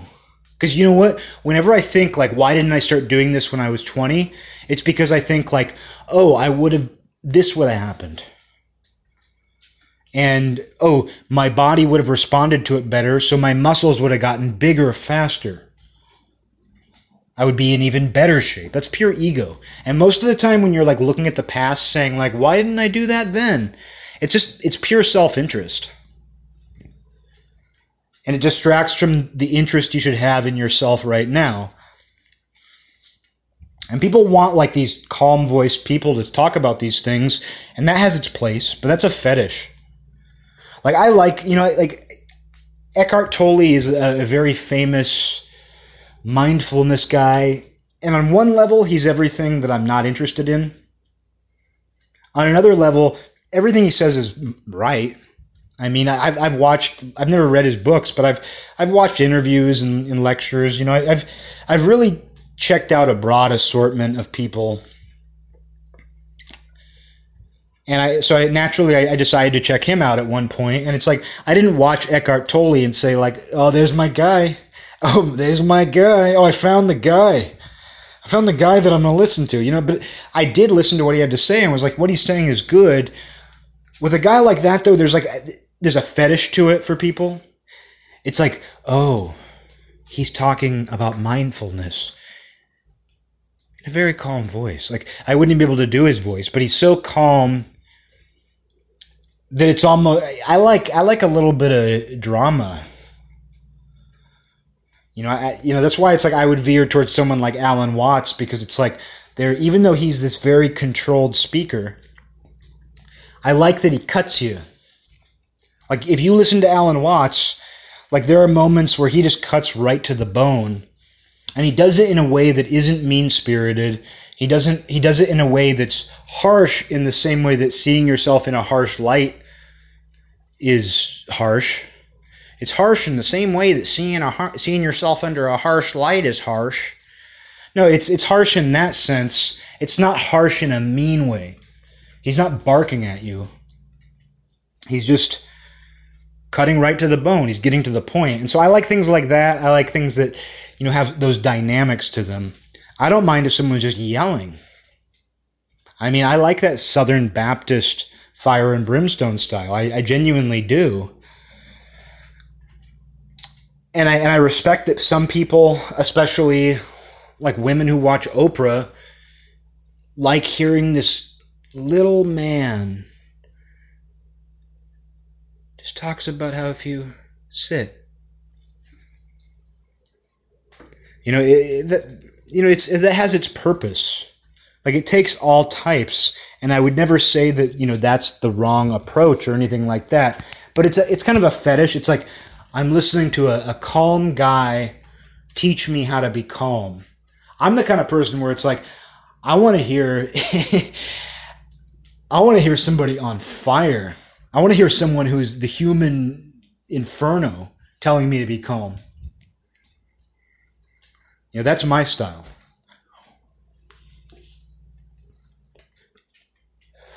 You know, not, you know, I don't know. I can't think of anybody who's like that, but I do enjoy that. I, I guess I like a certain volume and intensity. I like, I guess it's just a dynamic. You know, like George Carlin talks about speaking, like not just comedy, but like I saw an interview with him where he was talking about just like performing and like just the song of speech, like the rhythm of your speech when you're up there telling jokes, how that's almost the entire thing. Like the punctuation of your voice, like maybe what I'm even doing here, but you know, part of it is that like what you're drawn to is isn't even necessarily the words, it's like the the mountain you know, it's like the mountain range of what, uh, you know. But he said that, I was like, oh, yeah, of course. Of course, that's what we're drawn to. And it's not that we're not hearing the words, because the words are great, but it's like that's what makes points. The delivery is often everything. And that's what was missing for me from the things. Like, I wouldn't, you know, here's the thing. I can say now that I checked out Eckhart Tolle, and I thought, this is good stuff. Hey, this, is good stuff. You know, I did. I, I thought, hey, this is good stuff. It, people are better off for hearing this, is how I felt. I saw it on that simple of a level. People are better off for hearing this. Even if they don't practice it, the fact that they heard this, the fact that they did one push up a week, that's what I'm talking about. Like the fact that you, the fact that some lady watched Oprah and thought, hey, I like this calm little sage talking about how to be mindful and calm. The fact that they even saw that once. That and they and they responded to it. That's good. But um for me though it's like that's also like what like I in in 2010 for that matter. Like in 2010 I would not have sat there and listened to an Eckhart Tolle interview.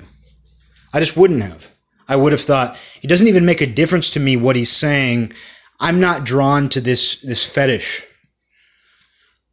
And you come across that fetish a lot in Buddhism where it's like there's a certain sort of Buddhism, there's a certain sort of culture around it, especially in the West, maybe primarily in the West, where it's this sort of fetish for like calmness and you can see where people decorate themselves accordingly like they like to look like a Buddhist. They like to signal that that's what they're into. And I have no problem with that. Again, they're probably better off for that, even if they're hypocritical.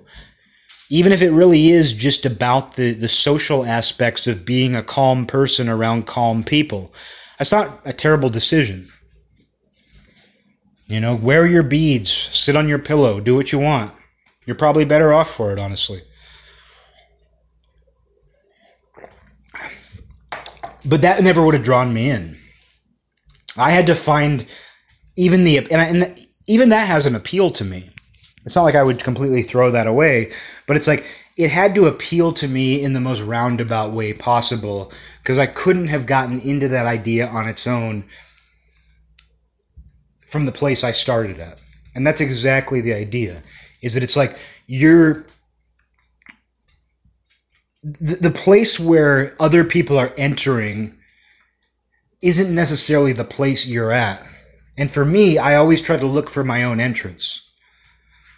I try to enter through the exit where it's like, oh, well, like I'm going to I'm going to come to the conclusion and go in that way. And then work my way backward or, or, or work my way in a half circle around. And then I'm going to end up back on the path that everybody was on to begin with. But I had to go this roundabout way. But that's the exact thing that I was talking about when I said it's more valuable to you now. Like even if you take this roundabout way, one you know, you might experience unique things. You might experience valuable things by taking that long route or taking that roundabout way or working backward. You might very well experiencing the things that you needed to experience or just things that are cool. It doesn't even have to be about like super ultra meaningful experiences. It's just like interesting, cool things happened because I took an alternative route. But sometimes you have to learn to take like the same route everybody's taking. Sometimes you have to wait in line. Like if you're going to the airport, you can't just be like, "Oh, well, I thought I'd just get right on the plane from the parking lot." You have to go through the process, and sometimes you really do have to go through that process just like you would wait in an airport. Hey, listen, I don't wait in airports. Oh, if you ever talk about my family, you know, you don't want to be that person in an airport. Those people get thrown out of airports. Um, but some things you can do that with, and I had to do that with some of this stuff, whatever you want to call it. Whether you call it spirituality, whether you call it whatever whatever name you want to give it, doesn't make a difference to me. And uh, I kind of had to work backward. I kind of had to work in weird zigzags, roundabout ways. And sometimes I'll say, like, why didn't I just get into that to begin with? Why didn't I just follow the process that you're supposed to follow to begin with? And I would say, well, I wouldn't appreciate it as much as I do now.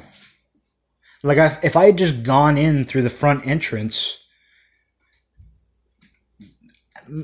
I would probably be better off than I would be otherwise, but I don't know that I would really value it as much. The fact that I tried to find my own way and maybe wasn't even trying to go to that place. Maybe I was trying to avoid that place, but the fact that I ended up there anyway makes it more valuable to me because it tells me that, oh, I tried to go somewhere else or I tried to find my way in, but I ended up where everybody else was. And that rules.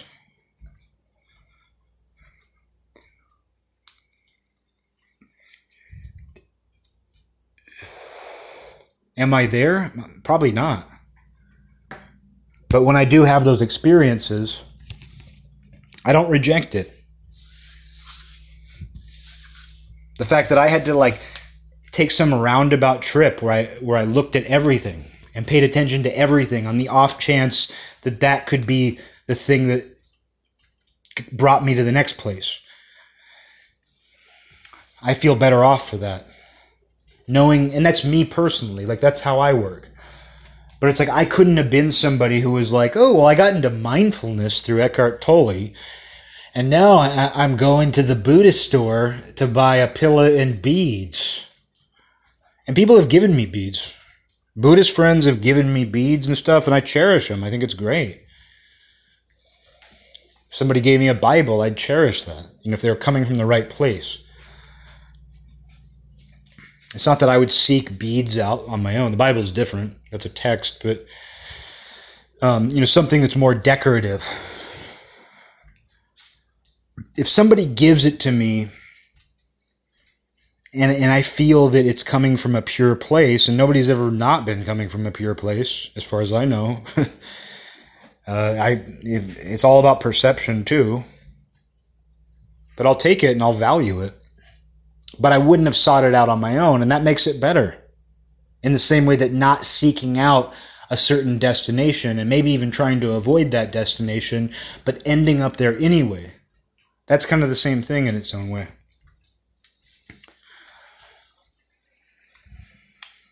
But people tell you, oh, your top 10 list didn't have this.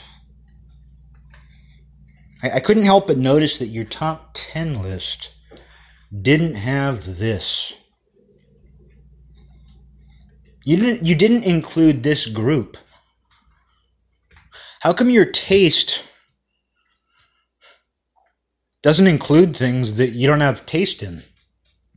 How come the list of things you like doesn't include things you don't like or you don't care about or that you just didn't make the cut. Because it's kind of where people's brains are at, where it's like they're basically telling you how come you don't like the things that you just don't naturally like? And that, you know, that's in large part, I mean, that happens all the time, but it's a product of this ultra politicization. it's this distorted empathy. It's strange. It's it's been bizarre to witness how deep it goes. And we can see it now. I mean, the other day, my friend sent me a link. I'm not checking anything, but he sent me a text message with like a news article. And there, in Kurt Cobain, Kurt Cobain's hometown of Aberdeen, there's a Star Wars store that I've gone to as long as I've lived here. Like I had a girlfriend who loved Star Wars, and we would when we'd go to the ocean, we'd stop by the Star Star Wars store. And it's this little madman runs it. He's like this old man, and he's a complete madman because it's the Star Wars store, but it's a junk store. Like I was saying to my friend, it's it's more like a like a it's like a junk shop you would see in Star Wars.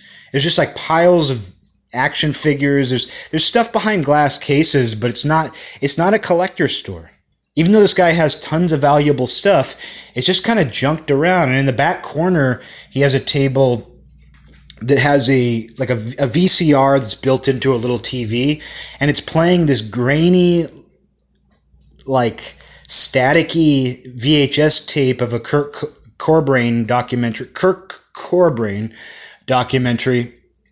It's just playing because he's from Aberdeen, and that's their claim to fame now. Uh, the pro wrestler Daniel Bryan's also from Aberdeen. You don't see people uh, showing documentaries of him in the Star Wars store. But uh, they have, so this guy has like a table in the back, and, it, it's like one of those. It's like a what do you call those? It's it's like the same. Speaking of pro wrestling, it's like one of the tables that they break. It's one of those types of tables that you can fold up. I guess a folding table but it's like one of those long folding tables and it's covered in little tiny jars of dirt like little bottles of dirt and it says dirt from the wishkah river which the wishkah river runs through aberdeen. And I, I, think nirvana has a song either called that or a lyric. I'm not a nirvana guy so i don't i don't really know. But yeah he has he sells dirt from the wishkah river as this sort of like nirvana merch.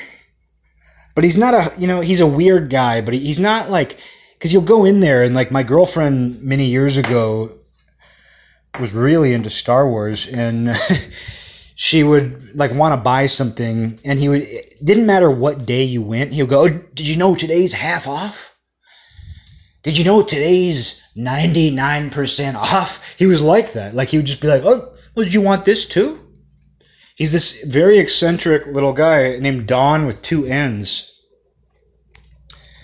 But anyway, my friend sent me this link, and it was like, well, here, let me just say this too. Uh, please let me talk. I, I haven't talked enough. But he, he had this photograph of himself because there's stuff all over. Like it's truly like a living collage. Like it is not a sterile collector store. It's like photos of him on the wall with like Princess Leia cosplayers. It's just everything. It's just like this like photo collage. There's like Polaroids on the wall.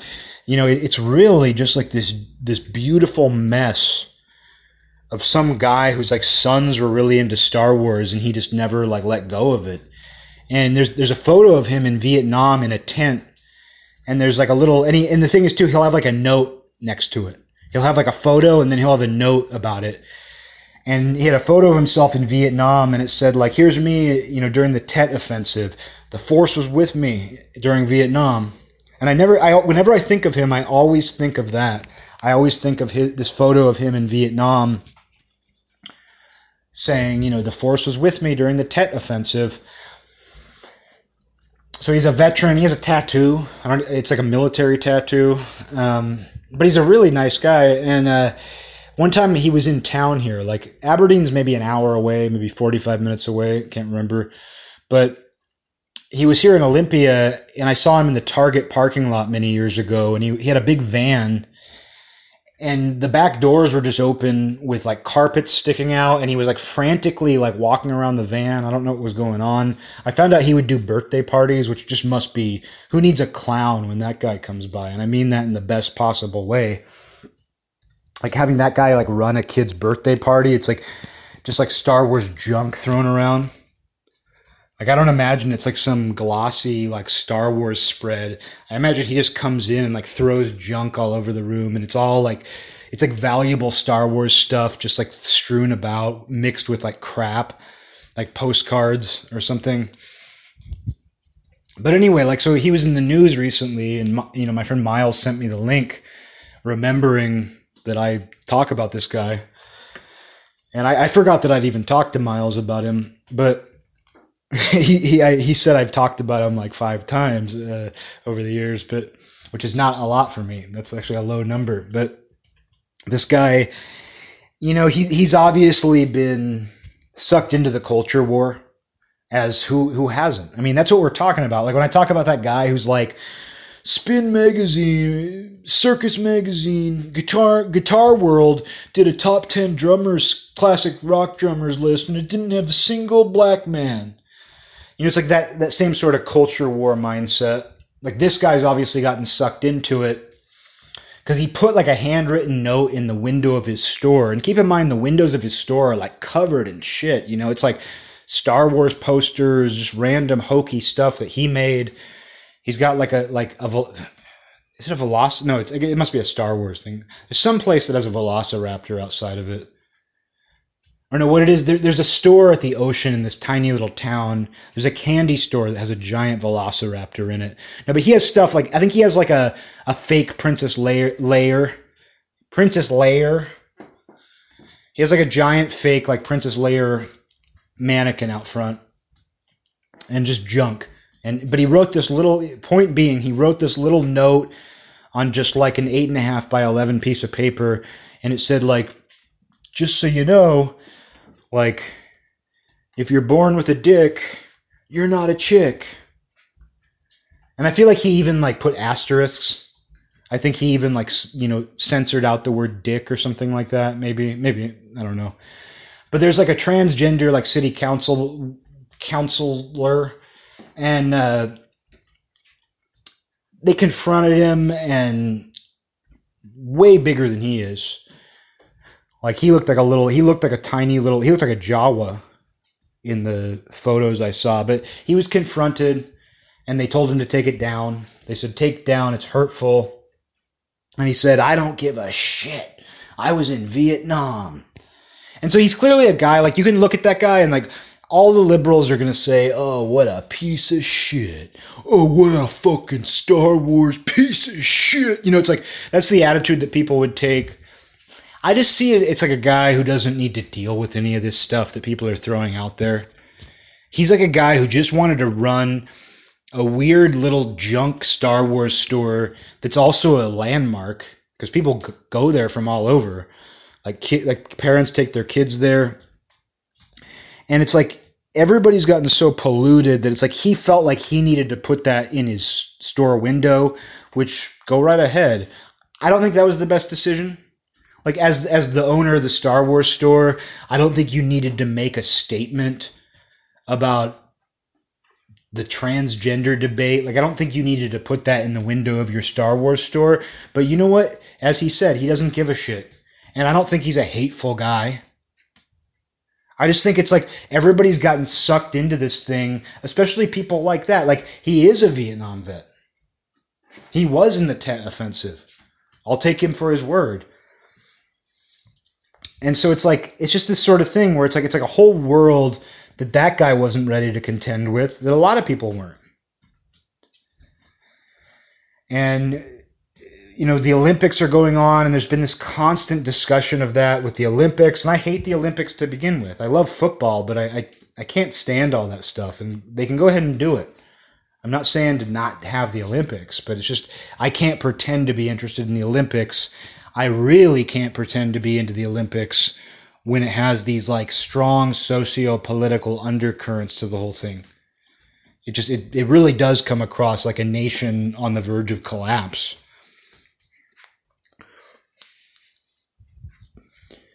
And so all of that is like spinning around in this guy's head. And you know, it sucks for everybody. Like he didn't need to put that in the window. I wouldn't tell him not to. It's his store. If he if he if he wants to put political statements in his store window, he's old. He's like 80 years old. You know, go for it. I wouldn't recommend that. But do you need to even confront it? I don't know. It's just it's just this silly world we're in where that's what's going on. And like I don't know, just seeing that, I'm like, uh, geez. I laughed. I mean, I laughed at the whole thing. Like seeing that guy like gesticulate and explain himself because they were like, "Don't you realize?" Like like uh, a journalist tried to interview him, and he stood out front of his store, and he was you know, he, he came across like my experience with him where he was kind of like jovial, but then when they were like, don't you care that you hurt people's feelings? He was like, I don't give a shit. I was in Vietnam. And it is kind of hard to argue with that on just like a human level where it's like, if that guy really did see people die and, you know, participate in war, that's a, that's a, speaking of another world, like that's a whole other world and I, I, I don't know. I don't feel like that's a terrible argument. Maybe I'm an idiot, but I, I kind of feel like when someone at 80 years old is just like, I want to say what I want to say, because that guy, if the culture war hadn't dominated everything, that guy would just keep running his Star Wars store. None of this would have ever happened. But it's like, it's the same exact thing as being like, this top 10 list needs this. It's just this world of telling people what to do. I think that's what it all comes down to. It's not about one thing or another. It's the same thing. I mean, you can play the both sides thing, of course. Like I remember when the right wing was trying to censor Harry Potter. You know, those stupid too. If we want to keep going, we can. You know, and that's another form of that thing, like saying like, "Oh, well, the left is is trying to tell people what to do." Well, I remember when the right wing was telling people to do. And guess what? If the right wing gained cultural power again, which they have very little of right now, at least in the mainstream, but if the right gained political power again, truly gained, not, not political power, but more cultural power, they would start overstepping their bounds too, because that's what people do when they have power. When people have power, they start trying to tell people what to do, especially when they have cultural power. And, uh, you know, so a lot of it just comes down to that. And if you want to talk about all the different people throughout history that have tried to tell people do, you're just going to be talking about world history because that's every government. If you want to cite every example of somebody from any given political slant and talk about the, when they did it too, well, you're going to be here forever. You're going to be talking about every single king, every single president, every single government. You're going to be, you can just keep going back further and further. And, and so it's, it's, a, it's like a similar form of thinking like, I wish I would have done this 20 years ago. Why didn't I do this then? You know, it's like that, it's living in the past in a certain way. And like right now, I feel that some people are telling people what to do more than others. And when that happens, those are the people that rub me the wrong way. And a friend of mine, it's not not my friend Nick that I reference here, uh, my childhood friend, but like my my friend Nick G who listens. Sometimes he'll listen to this show and give me like feedback, and you know he'll sometimes like when I go on kind of like a more conservative bend, he'll kind of be like, "Well, what about the environment?" And yeah, I I am an environmentalist. You know, I, at no point am I trying to say that like I'm a Republican. You know, like I I have a, a fairly diverse take on different things, but I also don't care. I, I don't pride myself on that either. Like that's another form of like having a rap side. Like like it, it, that's actually perfect because like let's look at like Joe Rogan or somebody like that who you know he's fine. Like I don't understand. Like his own fans will be tearing him apart. They're like, he already said that. It's like don't listen don't listen to the same person on a podcast for nine hours every week if you don't want to hear them repeat themselves. But it's like that's the world we're in, where it's like people's own fans are destroying them, their enemies are destroying them. But it's like Joe Rogan is harmless. He's he's he's like one of the most harmless. I mean, I think most people are fairly harmless actually, but it's when they get together that's the problem. Um, I'm sure there's a George Carlin bit about that, but like with Joe Rogan, like something he'll do is he'll be like, "I'm pretty much a liberal." Blah blah blah blah blah. But I own guns, you know, and so it's like sometimes people kind of use that. It's like they're like being like, "Oh, well, like you thought that I only listened to to black metal. I also listen to uh, Juvenile and Cardi B and uh, Lil Wayne. I um, I can't come up with names very well. You know, it's like trying to be like, well, you thought I was this. Well, I'm also this. And it's good that people don't try to fit into a box, but it's like I do try not to do that. Like I don't feel like I have to qualify myself. Like I don't have to like volunteer that just because I believe A I also believe Z, which is totally different, dude. You know, because sometimes it's like you, you can try too hard to assert your individuality, and that's always a struggle for me. Um, what am I even talking about? I'm just asserting my individuality now. But no, I don't know. I guess I don't feel the need to always be like, yeah, I'm talking about this, but I also have to address this unrelated thing so that I don't seem like I have the wrong stance on it. Not that my friend does that. Know, he gives me really valuable feedback, and it's good for me to be reminded of some of those things because I get as clouded as everybody else. Like, I bet this show sometimes becomes that Star Wars store owner putting that freaking note in his window. Sometimes I bet that those of you who still listen to this show are probably like, God, he didn't need to put that in the window. You know, that probably happens on this show. And I, I like that there's people who respect me who who do say, like, well, what about this? Like, you know, I I really value that sort of I value counterpoint. You know, I value counterpoint. And that's sort of what like the internal process is too that I was talking about earlier about like rebelling against yourself. Like when you rebel against who you think you are, like sometimes that's what the people in your life will do for you. Sometimes that's what your friends will do for you. Like like I was having a conversation with a friend today who was visiting and I mentioned something and, and I didn't my opinion didn't change at the end of the conversation, but like she decided to kind of provide counterpoint to something I said that I didn't even intend to be a debate. It was just like an offhand remark. But you know what's funny about that is when I said it, like when I made the remark, which had nothing to do with her. It was just it was about another situation when I said it, I kind of thought, hmm, I have that feeling, my that intuitive feeling that that wasn't necessarily the right thing to say. And sure enough, it, it provoked kind of like not an argument, but just kind of like a back and forth that really didn't end up getting anywhere. You know, it was I don't know, it was just um but I kind of felt like it was unnecessary for me to even bring it up.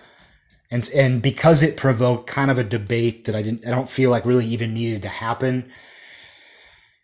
That's just that's what happens when you, that's like the chain reaction of going against your intuition. But sometimes you don't even know that you've gone against your intuition until you've said the thing that you know sets off that chain reaction but counterpoint is good. Like I never, honestly, I, I, I honestly seek more counterpoint, and I don't like to. But but if somebody doesn't understand you, it sucks. Like if somebody's going to offer counterpoint to you, I do feel that they have to kind of get you, or get your point, not get you. They have to actually understand your point, and that's why people like are not even talking about the same thing.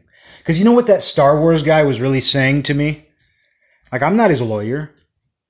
As far as I'm concerned, he didn't do anything legally wrong. Somebody might arrest him in fucking England today for doing that. Things like that happen. Like when they arrested that 12 year old kid for what he said online. Like, do you really need to be doing that? Is that real? You need to arrest a 12 year old for what he said online, no matter how bad it was? He didn't threaten to kill anybody. He offended somebody and you arrested him. Um, if you didn't hear about that, it was like a year ago, I think and it was real. That happened. Um, there was even like a police press release where they were like, "We arrested a twelve-year-old boy. We arrested a twelve-year-old boy." And like the way they framed it was sickening because like they'd completely lost sight of the fact that they arrested a 12 year old boy for saying something that was probably stupid and ignorant that maybe I mean the police didn't need to be involved. What kind of federal? I mean, I don't care if it's municipal police. I don't care if it's fucking FBI agents or whatever they have in England, whatever the redcoats have in England. I don't care what law enforcement agency it is. They don't need to be involved in a 12 year old boy's offensive remark. They don't have any business in that. But uh, you know, with this with this Star Wars guy, like I'm not his lawyer. I don't need to to defend him. But the way I see it, it's like he wasn't even really addressing men and women and dicks and chicks. His crass little like it's got a dick, it ain't, it ain't a chick. he probably laughed at that. I can imagine he laughed when he wrote that. But like what he was saying, like the way having met that guy numerous times and one not finding you know it, it, to be that big of a deal but having you know just knowing that guy's personality it's like i think that what that guy was going through was kind of like just leave me the heck alone and i mean my joke like when miles told me about that is like this i was like this is what happens when you completely ruin star wars because that guy liked the prequels like he didn't give a shit about like the he he didn't make any distinction. Like to him, Star Wars really was just like the Force. You could tell like it like when he said that the Force was with me in the Tet offensive. Like think about what that means to that guy. Even if it's kind of a joke. Like he has this little picture of himself in Vietnam in a freaking tent, and he says like the Force was with me during this violent conflict like the force must mean something to that guy. And you got that feeling when you went to his store. You got the feeling that like that guy's religion was Star Wars, but not in an annoying way where there's like moms and dads with matching Star Wars outfits and their kids have them too for their Christmas photos. Like not even in that way.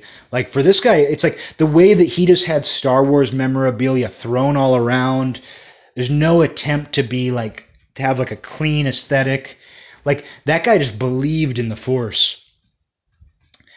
And uh,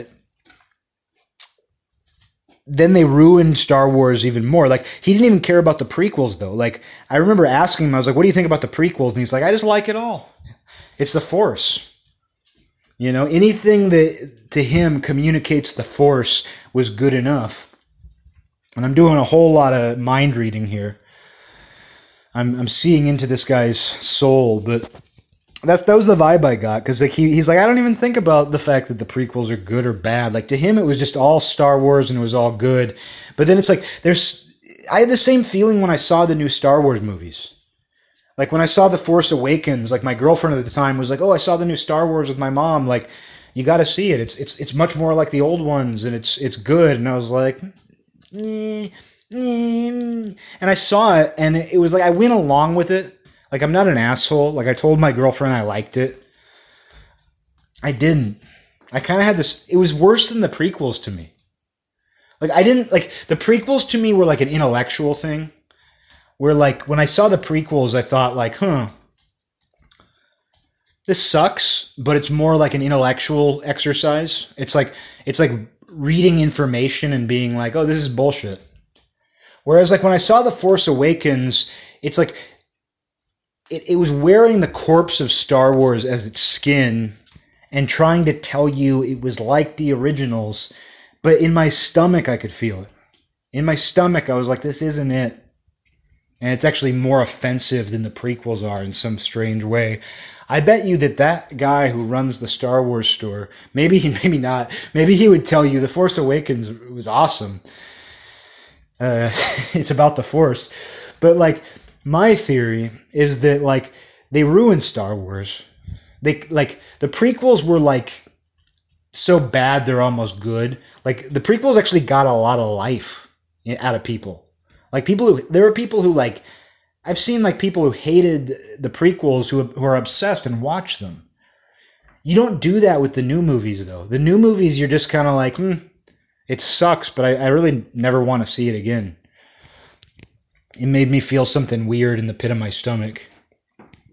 So maybe that's what that guy was responding to. They took Star Wars away.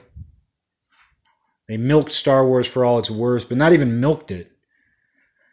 They skinned it and, and you know put it on something else that's far more amorphous and unrecognizable. It's the dark side of the force. That's the feeling. So where this guy's coming from is the culture war came to everybody's doorstep. He's just living in his own world. The dark side of the force is out there, and a lot of us feel it right now. Not that it's 100% evil, but it's one of those things where it's just like we all kind of have that feeling. That's that sense of dread. I mean, that's kind of that sense of dread that I was talking about to start out this episode I was just thinking, huh, you know, the dark side of the force is, is still there. It's still, I still feel it.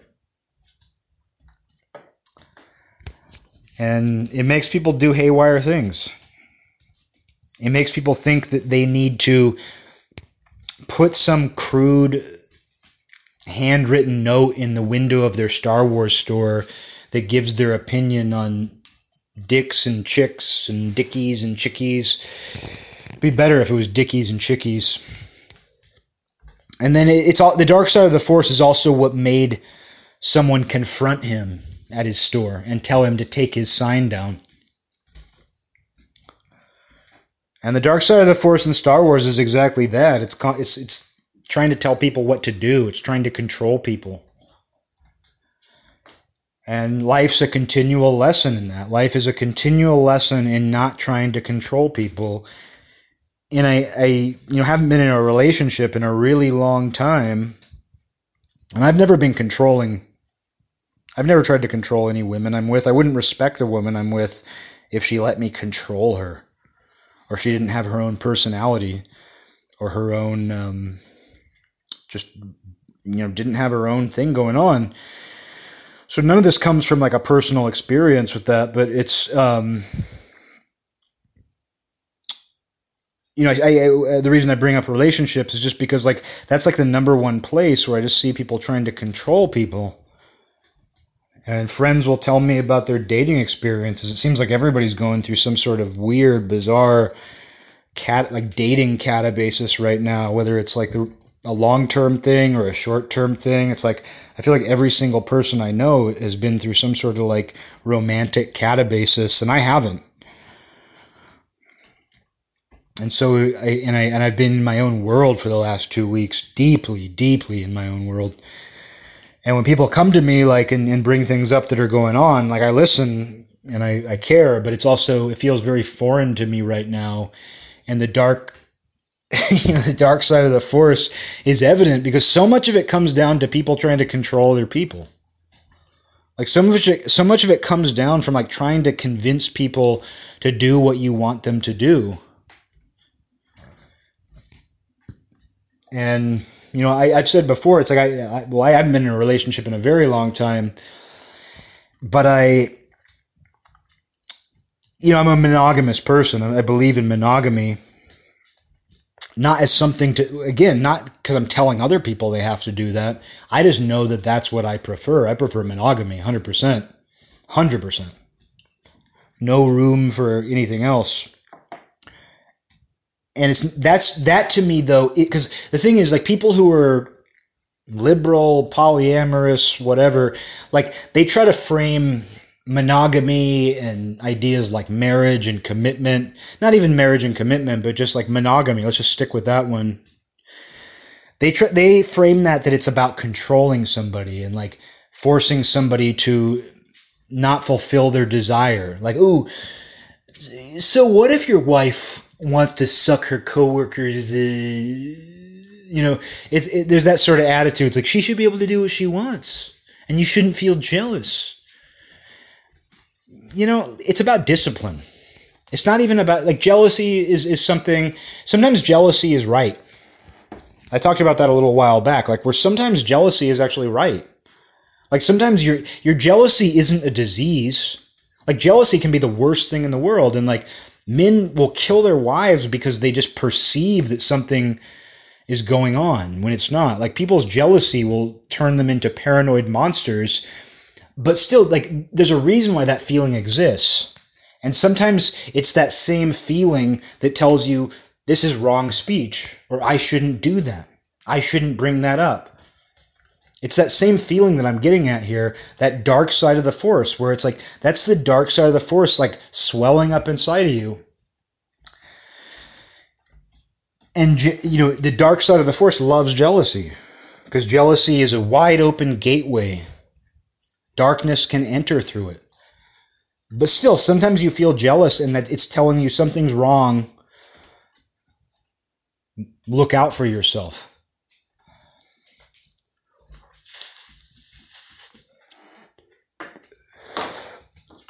And with um, like the, the trying to control people thing, though, I don't see monogamy as control. I see it as discipline. And for me, it's never really been an issue like I've been in in long term relationships, whatever counts for long term in my life, not not very long, but I've been in committed relationships where I go out and I get freaking blackout drunk with female friends and nothing happens because I guess for me it's not even about discipline in that regard. It's just like I don't need that in my life. You know, and I'm not and I don't judge anybody for committing adultery or sexual misconduct. That's in the Buddhist precepts as well.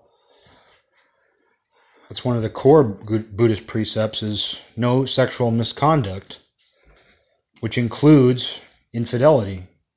I mean, people can frame it different ways. But that's one of those things that makes you feel like you're wrong.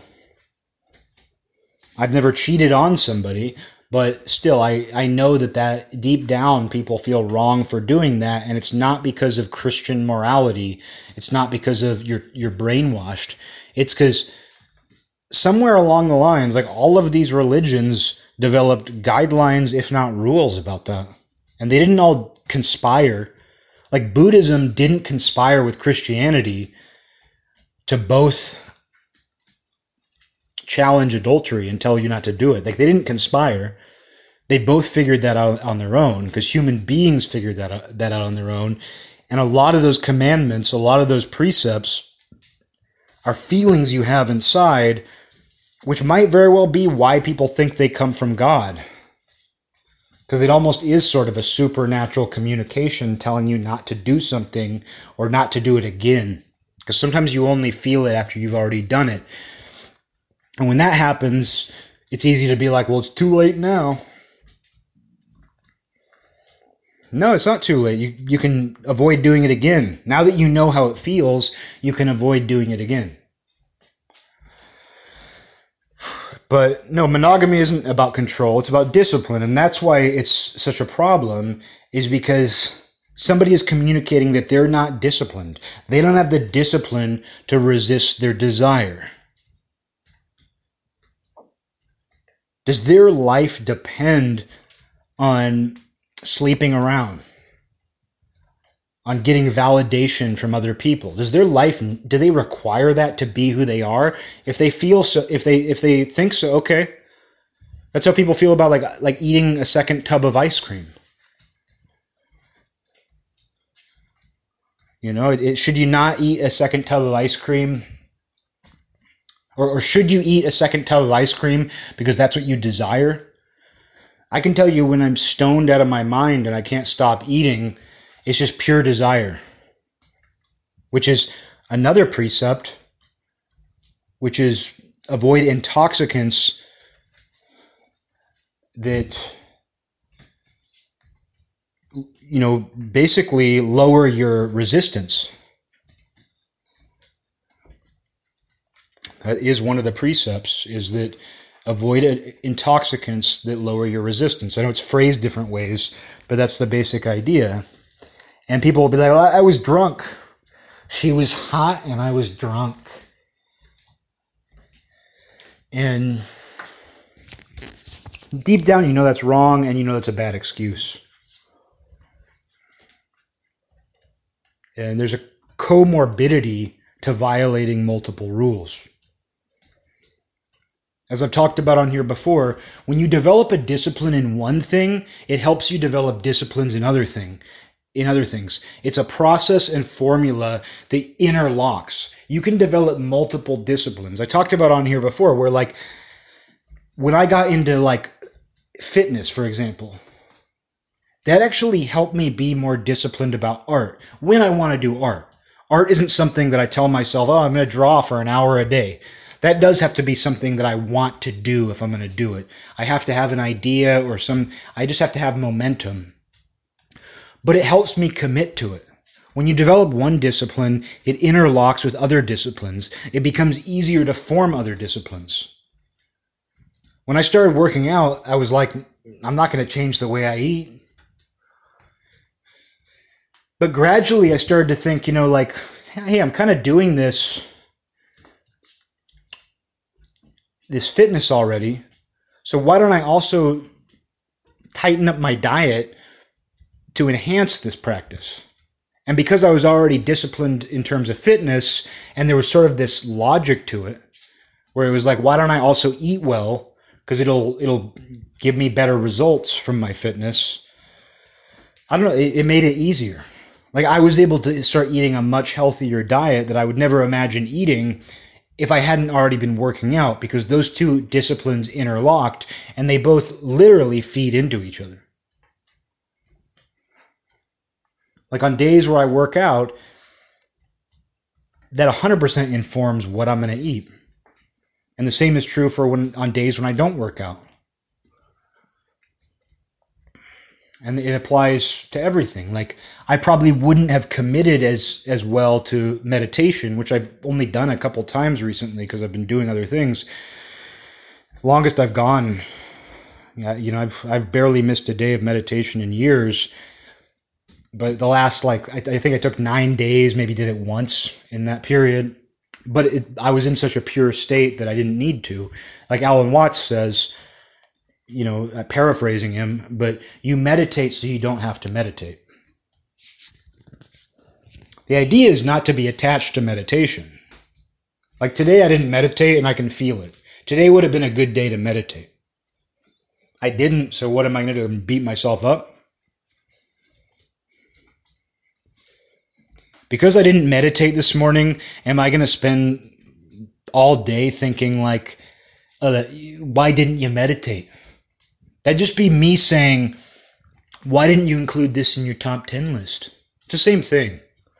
Why didn't you blah, blah, blah? Well, I can't go back and meditate this morning again. I mean, I can't go back. I can't.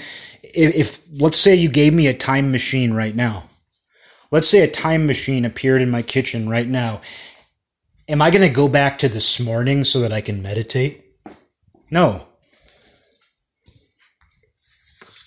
But anyway, the reason I bring up meditation again is because I was already I, I was already developing certain disciplines in my life and they interlock. Like you get used to scheduling your day more. You get used to doing things with a certain amount of deliberation. You get used to committing to a certain rhythm in your life and other things can fit into that rhythm and you know how and where they're going to fit in too. Like if you work out every other day for a certain amount of time, you know where meditation is going to fit into your day. If you have a work schedule, if you have this or that, if you do a certain thing every day at a certain time and it's something you have to do, and then beyond that, you've also added other things that you've chosen to do, but they become necessary because discipline starts to feel really necessary when you develop it. And it's not demanding, but it's still necessary. And then so you decide, oh, hey, you know, if I want to take 20 minutes, a half hour to meditate every day too, I know where that's going to fit in. And because it fits in, it has a higher chance of staying there. It interlocks.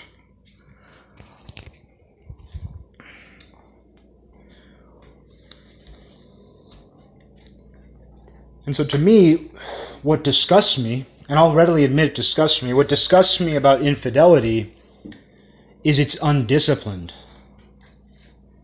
and it's a sign of other undisciplined behavior. Like the sort of person who cheats on you because that's what they desire is also the sort of person who eats your food. you know, who eats the thing who like you got yourself a treat and they're going to eat it because they want it. Not that they're not that the same person is going to do that, but to me, it's like sort of the same idea.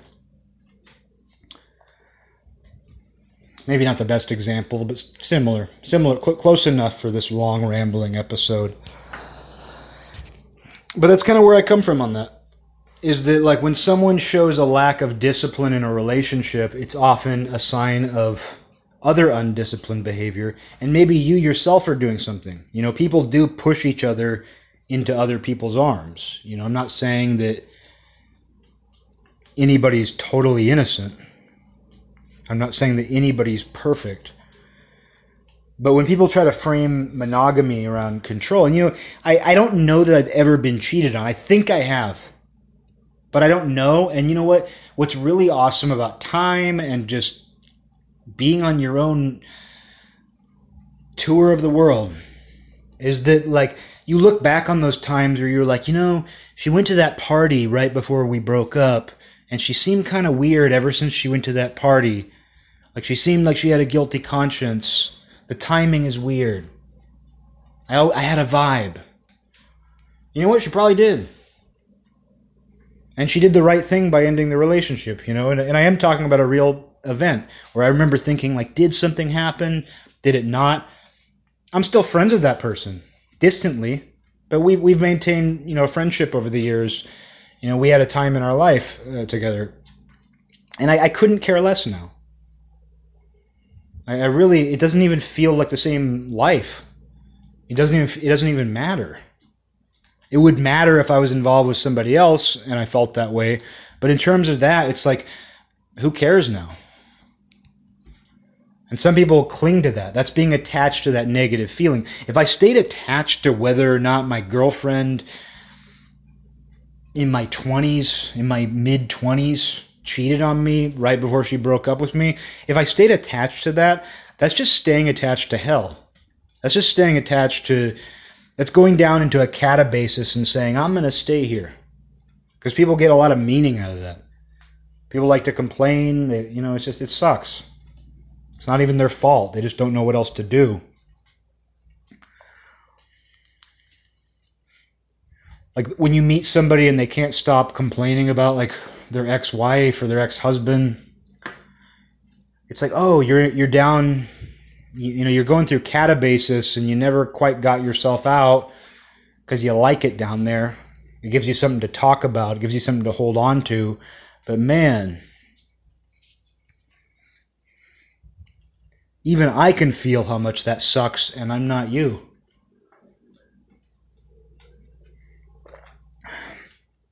So yeah, I'm, I I I might have been cheated on, but it's it's left into this am it's in this ambiguous void where I don't know for sure.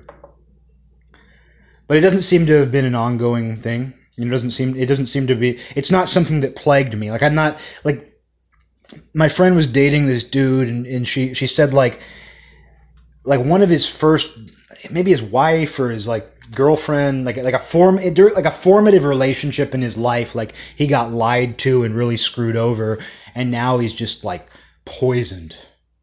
He was just poisoned by that experience and that sucks. That's like trauma that's like all these these words people use but it just i use the word sucks. That just sucks. But now you're stuck. You're just in that. You're attached to that you see the world that way so I'm not that way. Like when I talk about like monogamy, it doesn't come from a place of like I got cheated on and so therefore like I just harp on monogamy all the time. Like I'm not coming from that place at all. And it's only recently that I've really narrowed that feeling down because I, I have asked myself about that. Like I've known these I live in Olympia, Washington. I've known probably like freaking like two dozen polyamorous couples since I've lived here, especially when I drank. Turns out, let's well, that's actually a good example. Why is it that like most of the polyamorous couples I met were people that I met like partying and drinking, engaging in undisciplined behavior? Not that I'm saying everybody who's like polyamorous has a drinking problem or anything, but in my experience, like that was when I came into contact with all that. It was with people who just were indulging in things all the time.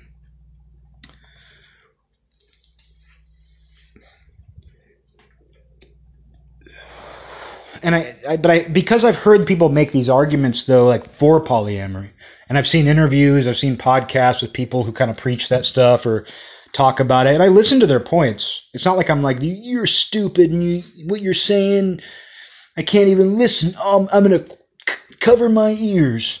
I don't even come from that place about it. But I have kind of tried to think like, do I actually believe in that? why do I think monogamy is important? And, and I've only recently realized, oh, discipline. Somebody who's going to break that, somebody who, who's going to lie. I mean, lying is extremely undisciplined. It's its own discipline, but it's, it's a dark discipline. Lying is a dark discipline that makes the world smaller. Whereas when you live an honest life, a most when you try to be honest and you live a generally honest life, the world's a lot more open, it's a lot bigger. You don't have to remember your lies. Because lies become this like handrail that you're handcuffed to. And sometimes you don't even know. Like I talked on here about like at an early age I lied to somebody about having seen Friday the 13th and I kind of convinced myself over the years that I had seen it. I'm not a pathological liar, but you can see how like they they sneak in. Lies will sneak into your life and you don't even remember. You don't even remember that you lied. and uh, and and so it's like you can see where somebody who cheats on somebody is lying to that person lying to that person. They are violating some sort of other commitment. They're breaking multiple disciplines, is what I'm saying. And they're making their relationship a charade. Um,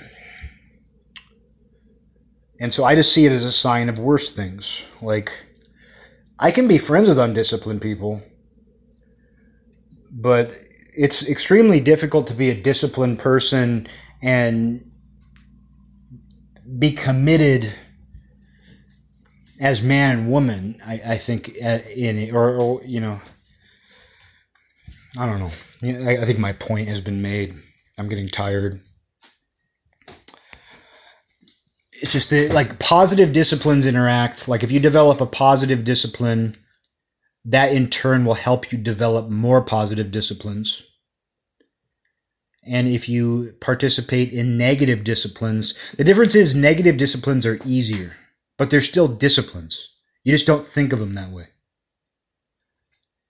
Like the same mechanism, the same physical mechanism that makes me get up and go to the pantry with glazed shark eyes and grab another snack and then get up and do it again. That's a rhythm, that's a discipline too, but I don't realize it because it's magnetic. And that's what's scary about darkness is there's this sort of like magnetism to it that you do it and it is this like dark discipline in its own right but you're not conscious of it. Whereas like positive disciplines you're conscious of. But the thing about putting those into practice is that the more you do them the more they become magnetic too. It's just that the magnetism of darkness, like I was talking about with attachment, like when you're attached to negative feelings, for example, it's more than willing to meet you halfway. It's more than, than willing to be like, oh, you're gonna you're gonna crawl down here? Here, let me help you. I'll pull you down. And so it can be harder because, you know, it's this downward fall like if you're falling off of a building, it's easier than climbing. But what's going to happen? Like, oh wow, this sure is easier. I'm not I don't have to use my legs. I don't even I don't even have to use my I don't even have to move. I can just fall. Splat, splat. So that's kind of what I'm getting at is it's, you know, you you're in a free fall though and you're to go splat. Whereas, you know, if, if you're developing if you're developing a positive discipline, it's going to be more difficult, but the more you do it, the easier it's going to get. And when you experience breakthroughs, when you experience benefits, it becomes just as automatic as going to the pantry. It becomes something that you just do and you make time for it. because the mechanism of getting up and going to the pantry it's identical to the mechanism that doing push-ups you know it, like when you get down on the floor and do 10 push-ups. That's the same mechanism as getting up and walking across the room. You're doing something. It's just one of them you're conscious of and one of them you're not which is why you should be aware which is why you should be conscious which is why intelligence is consciousness, it is awareness, and that is what forms knowledge.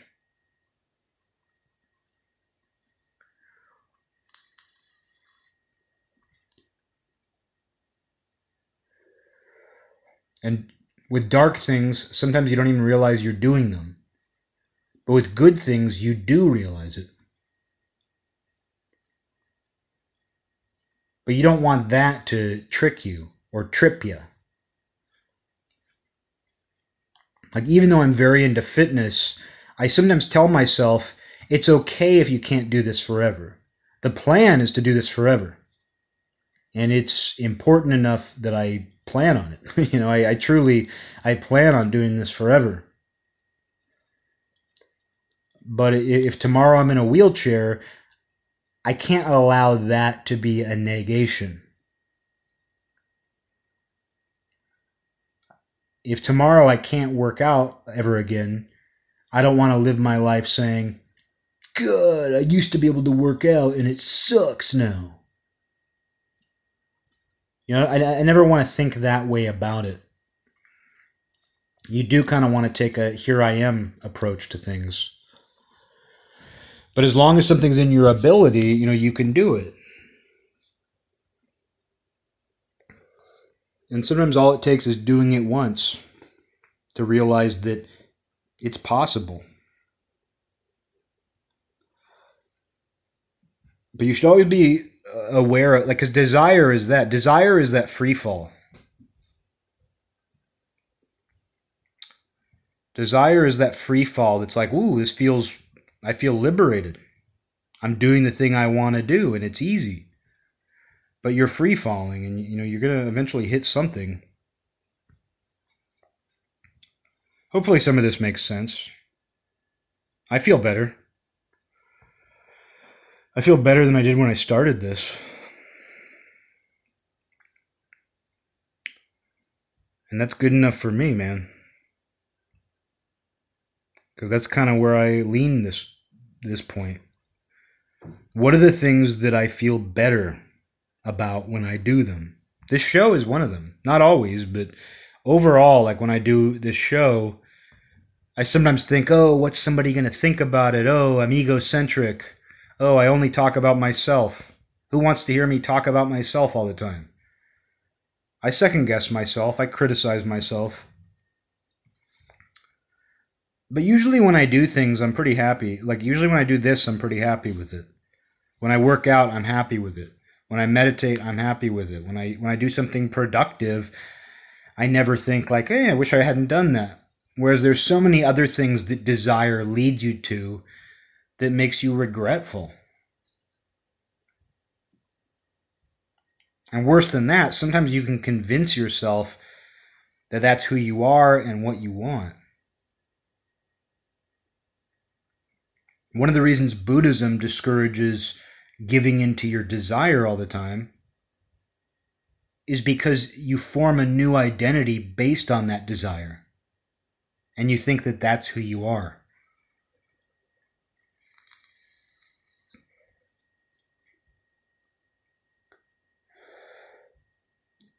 So somebody who you know, you know somebody who gives in to desire has convinced themselves that their identity depends on that desire. They're not who they truly are if they don't give in to that desire. Maybe it's true sometimes. I mean, we have our passions. But I think that's one of the oldest tricks in the book is making you think that your desire is who you are.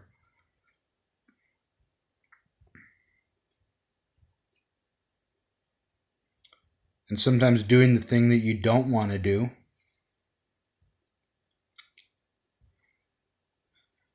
is what you should do.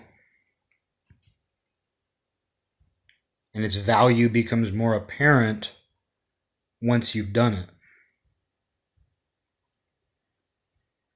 And you, you, if nothing else, the fact that you don't regret having done it is all the evidence you need. That's about all I got tonight. A little sermon all over the place. Everything's hyperlinked. I mean, I, have I've recognized just working on some different things utilizing some different ways of expressing myself recently and trying to understand what I'm trying to say. Trying to put things in writing lately.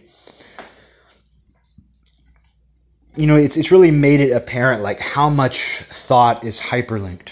And that's something that meditation really hammered home to me. It was through meditation that I realized, oh, all of my thoughts are hyperlinked together. Like that thought, you know, came from this other thought. Like one word or one part of another thought branched into this thought that I'm having right now. It reminded me of something. It's like clicking on a, a Wikipedia link.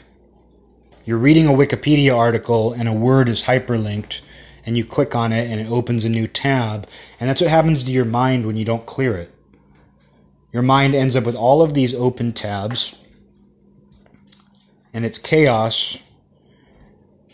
And you read part of one page, and then you click to the other. Sometimes you close them, but new ones keep appearing because everything's hyperlinked, and you you can't resist the urge to click on it.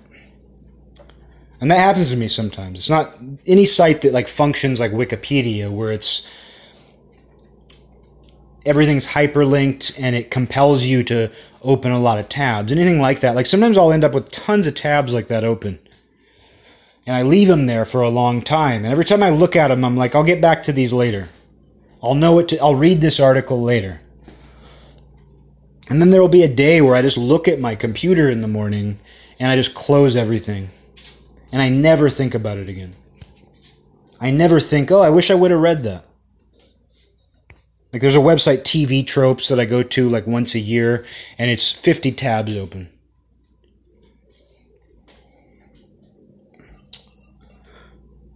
Fifty tropes that I want to read about, and I never end up reading them all. And then I keep telling myself I'm going to do it. It's hoarding.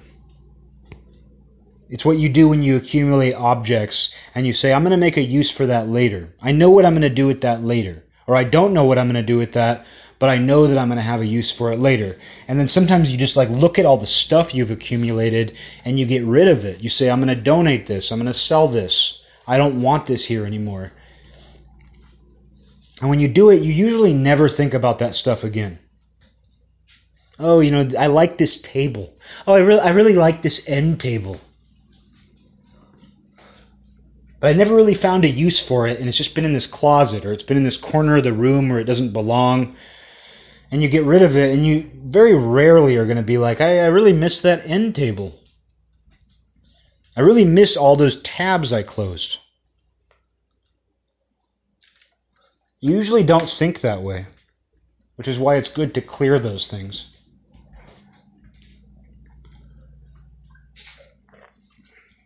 And when, it, and when you clear those things, you get space to do something else, or to do something else entirely. That's truly all I got.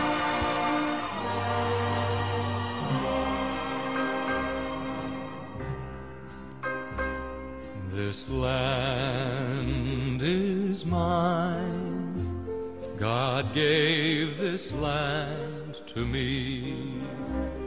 This brave, this golden land to me. And when the sun reveals her hills and plains, I see a land where children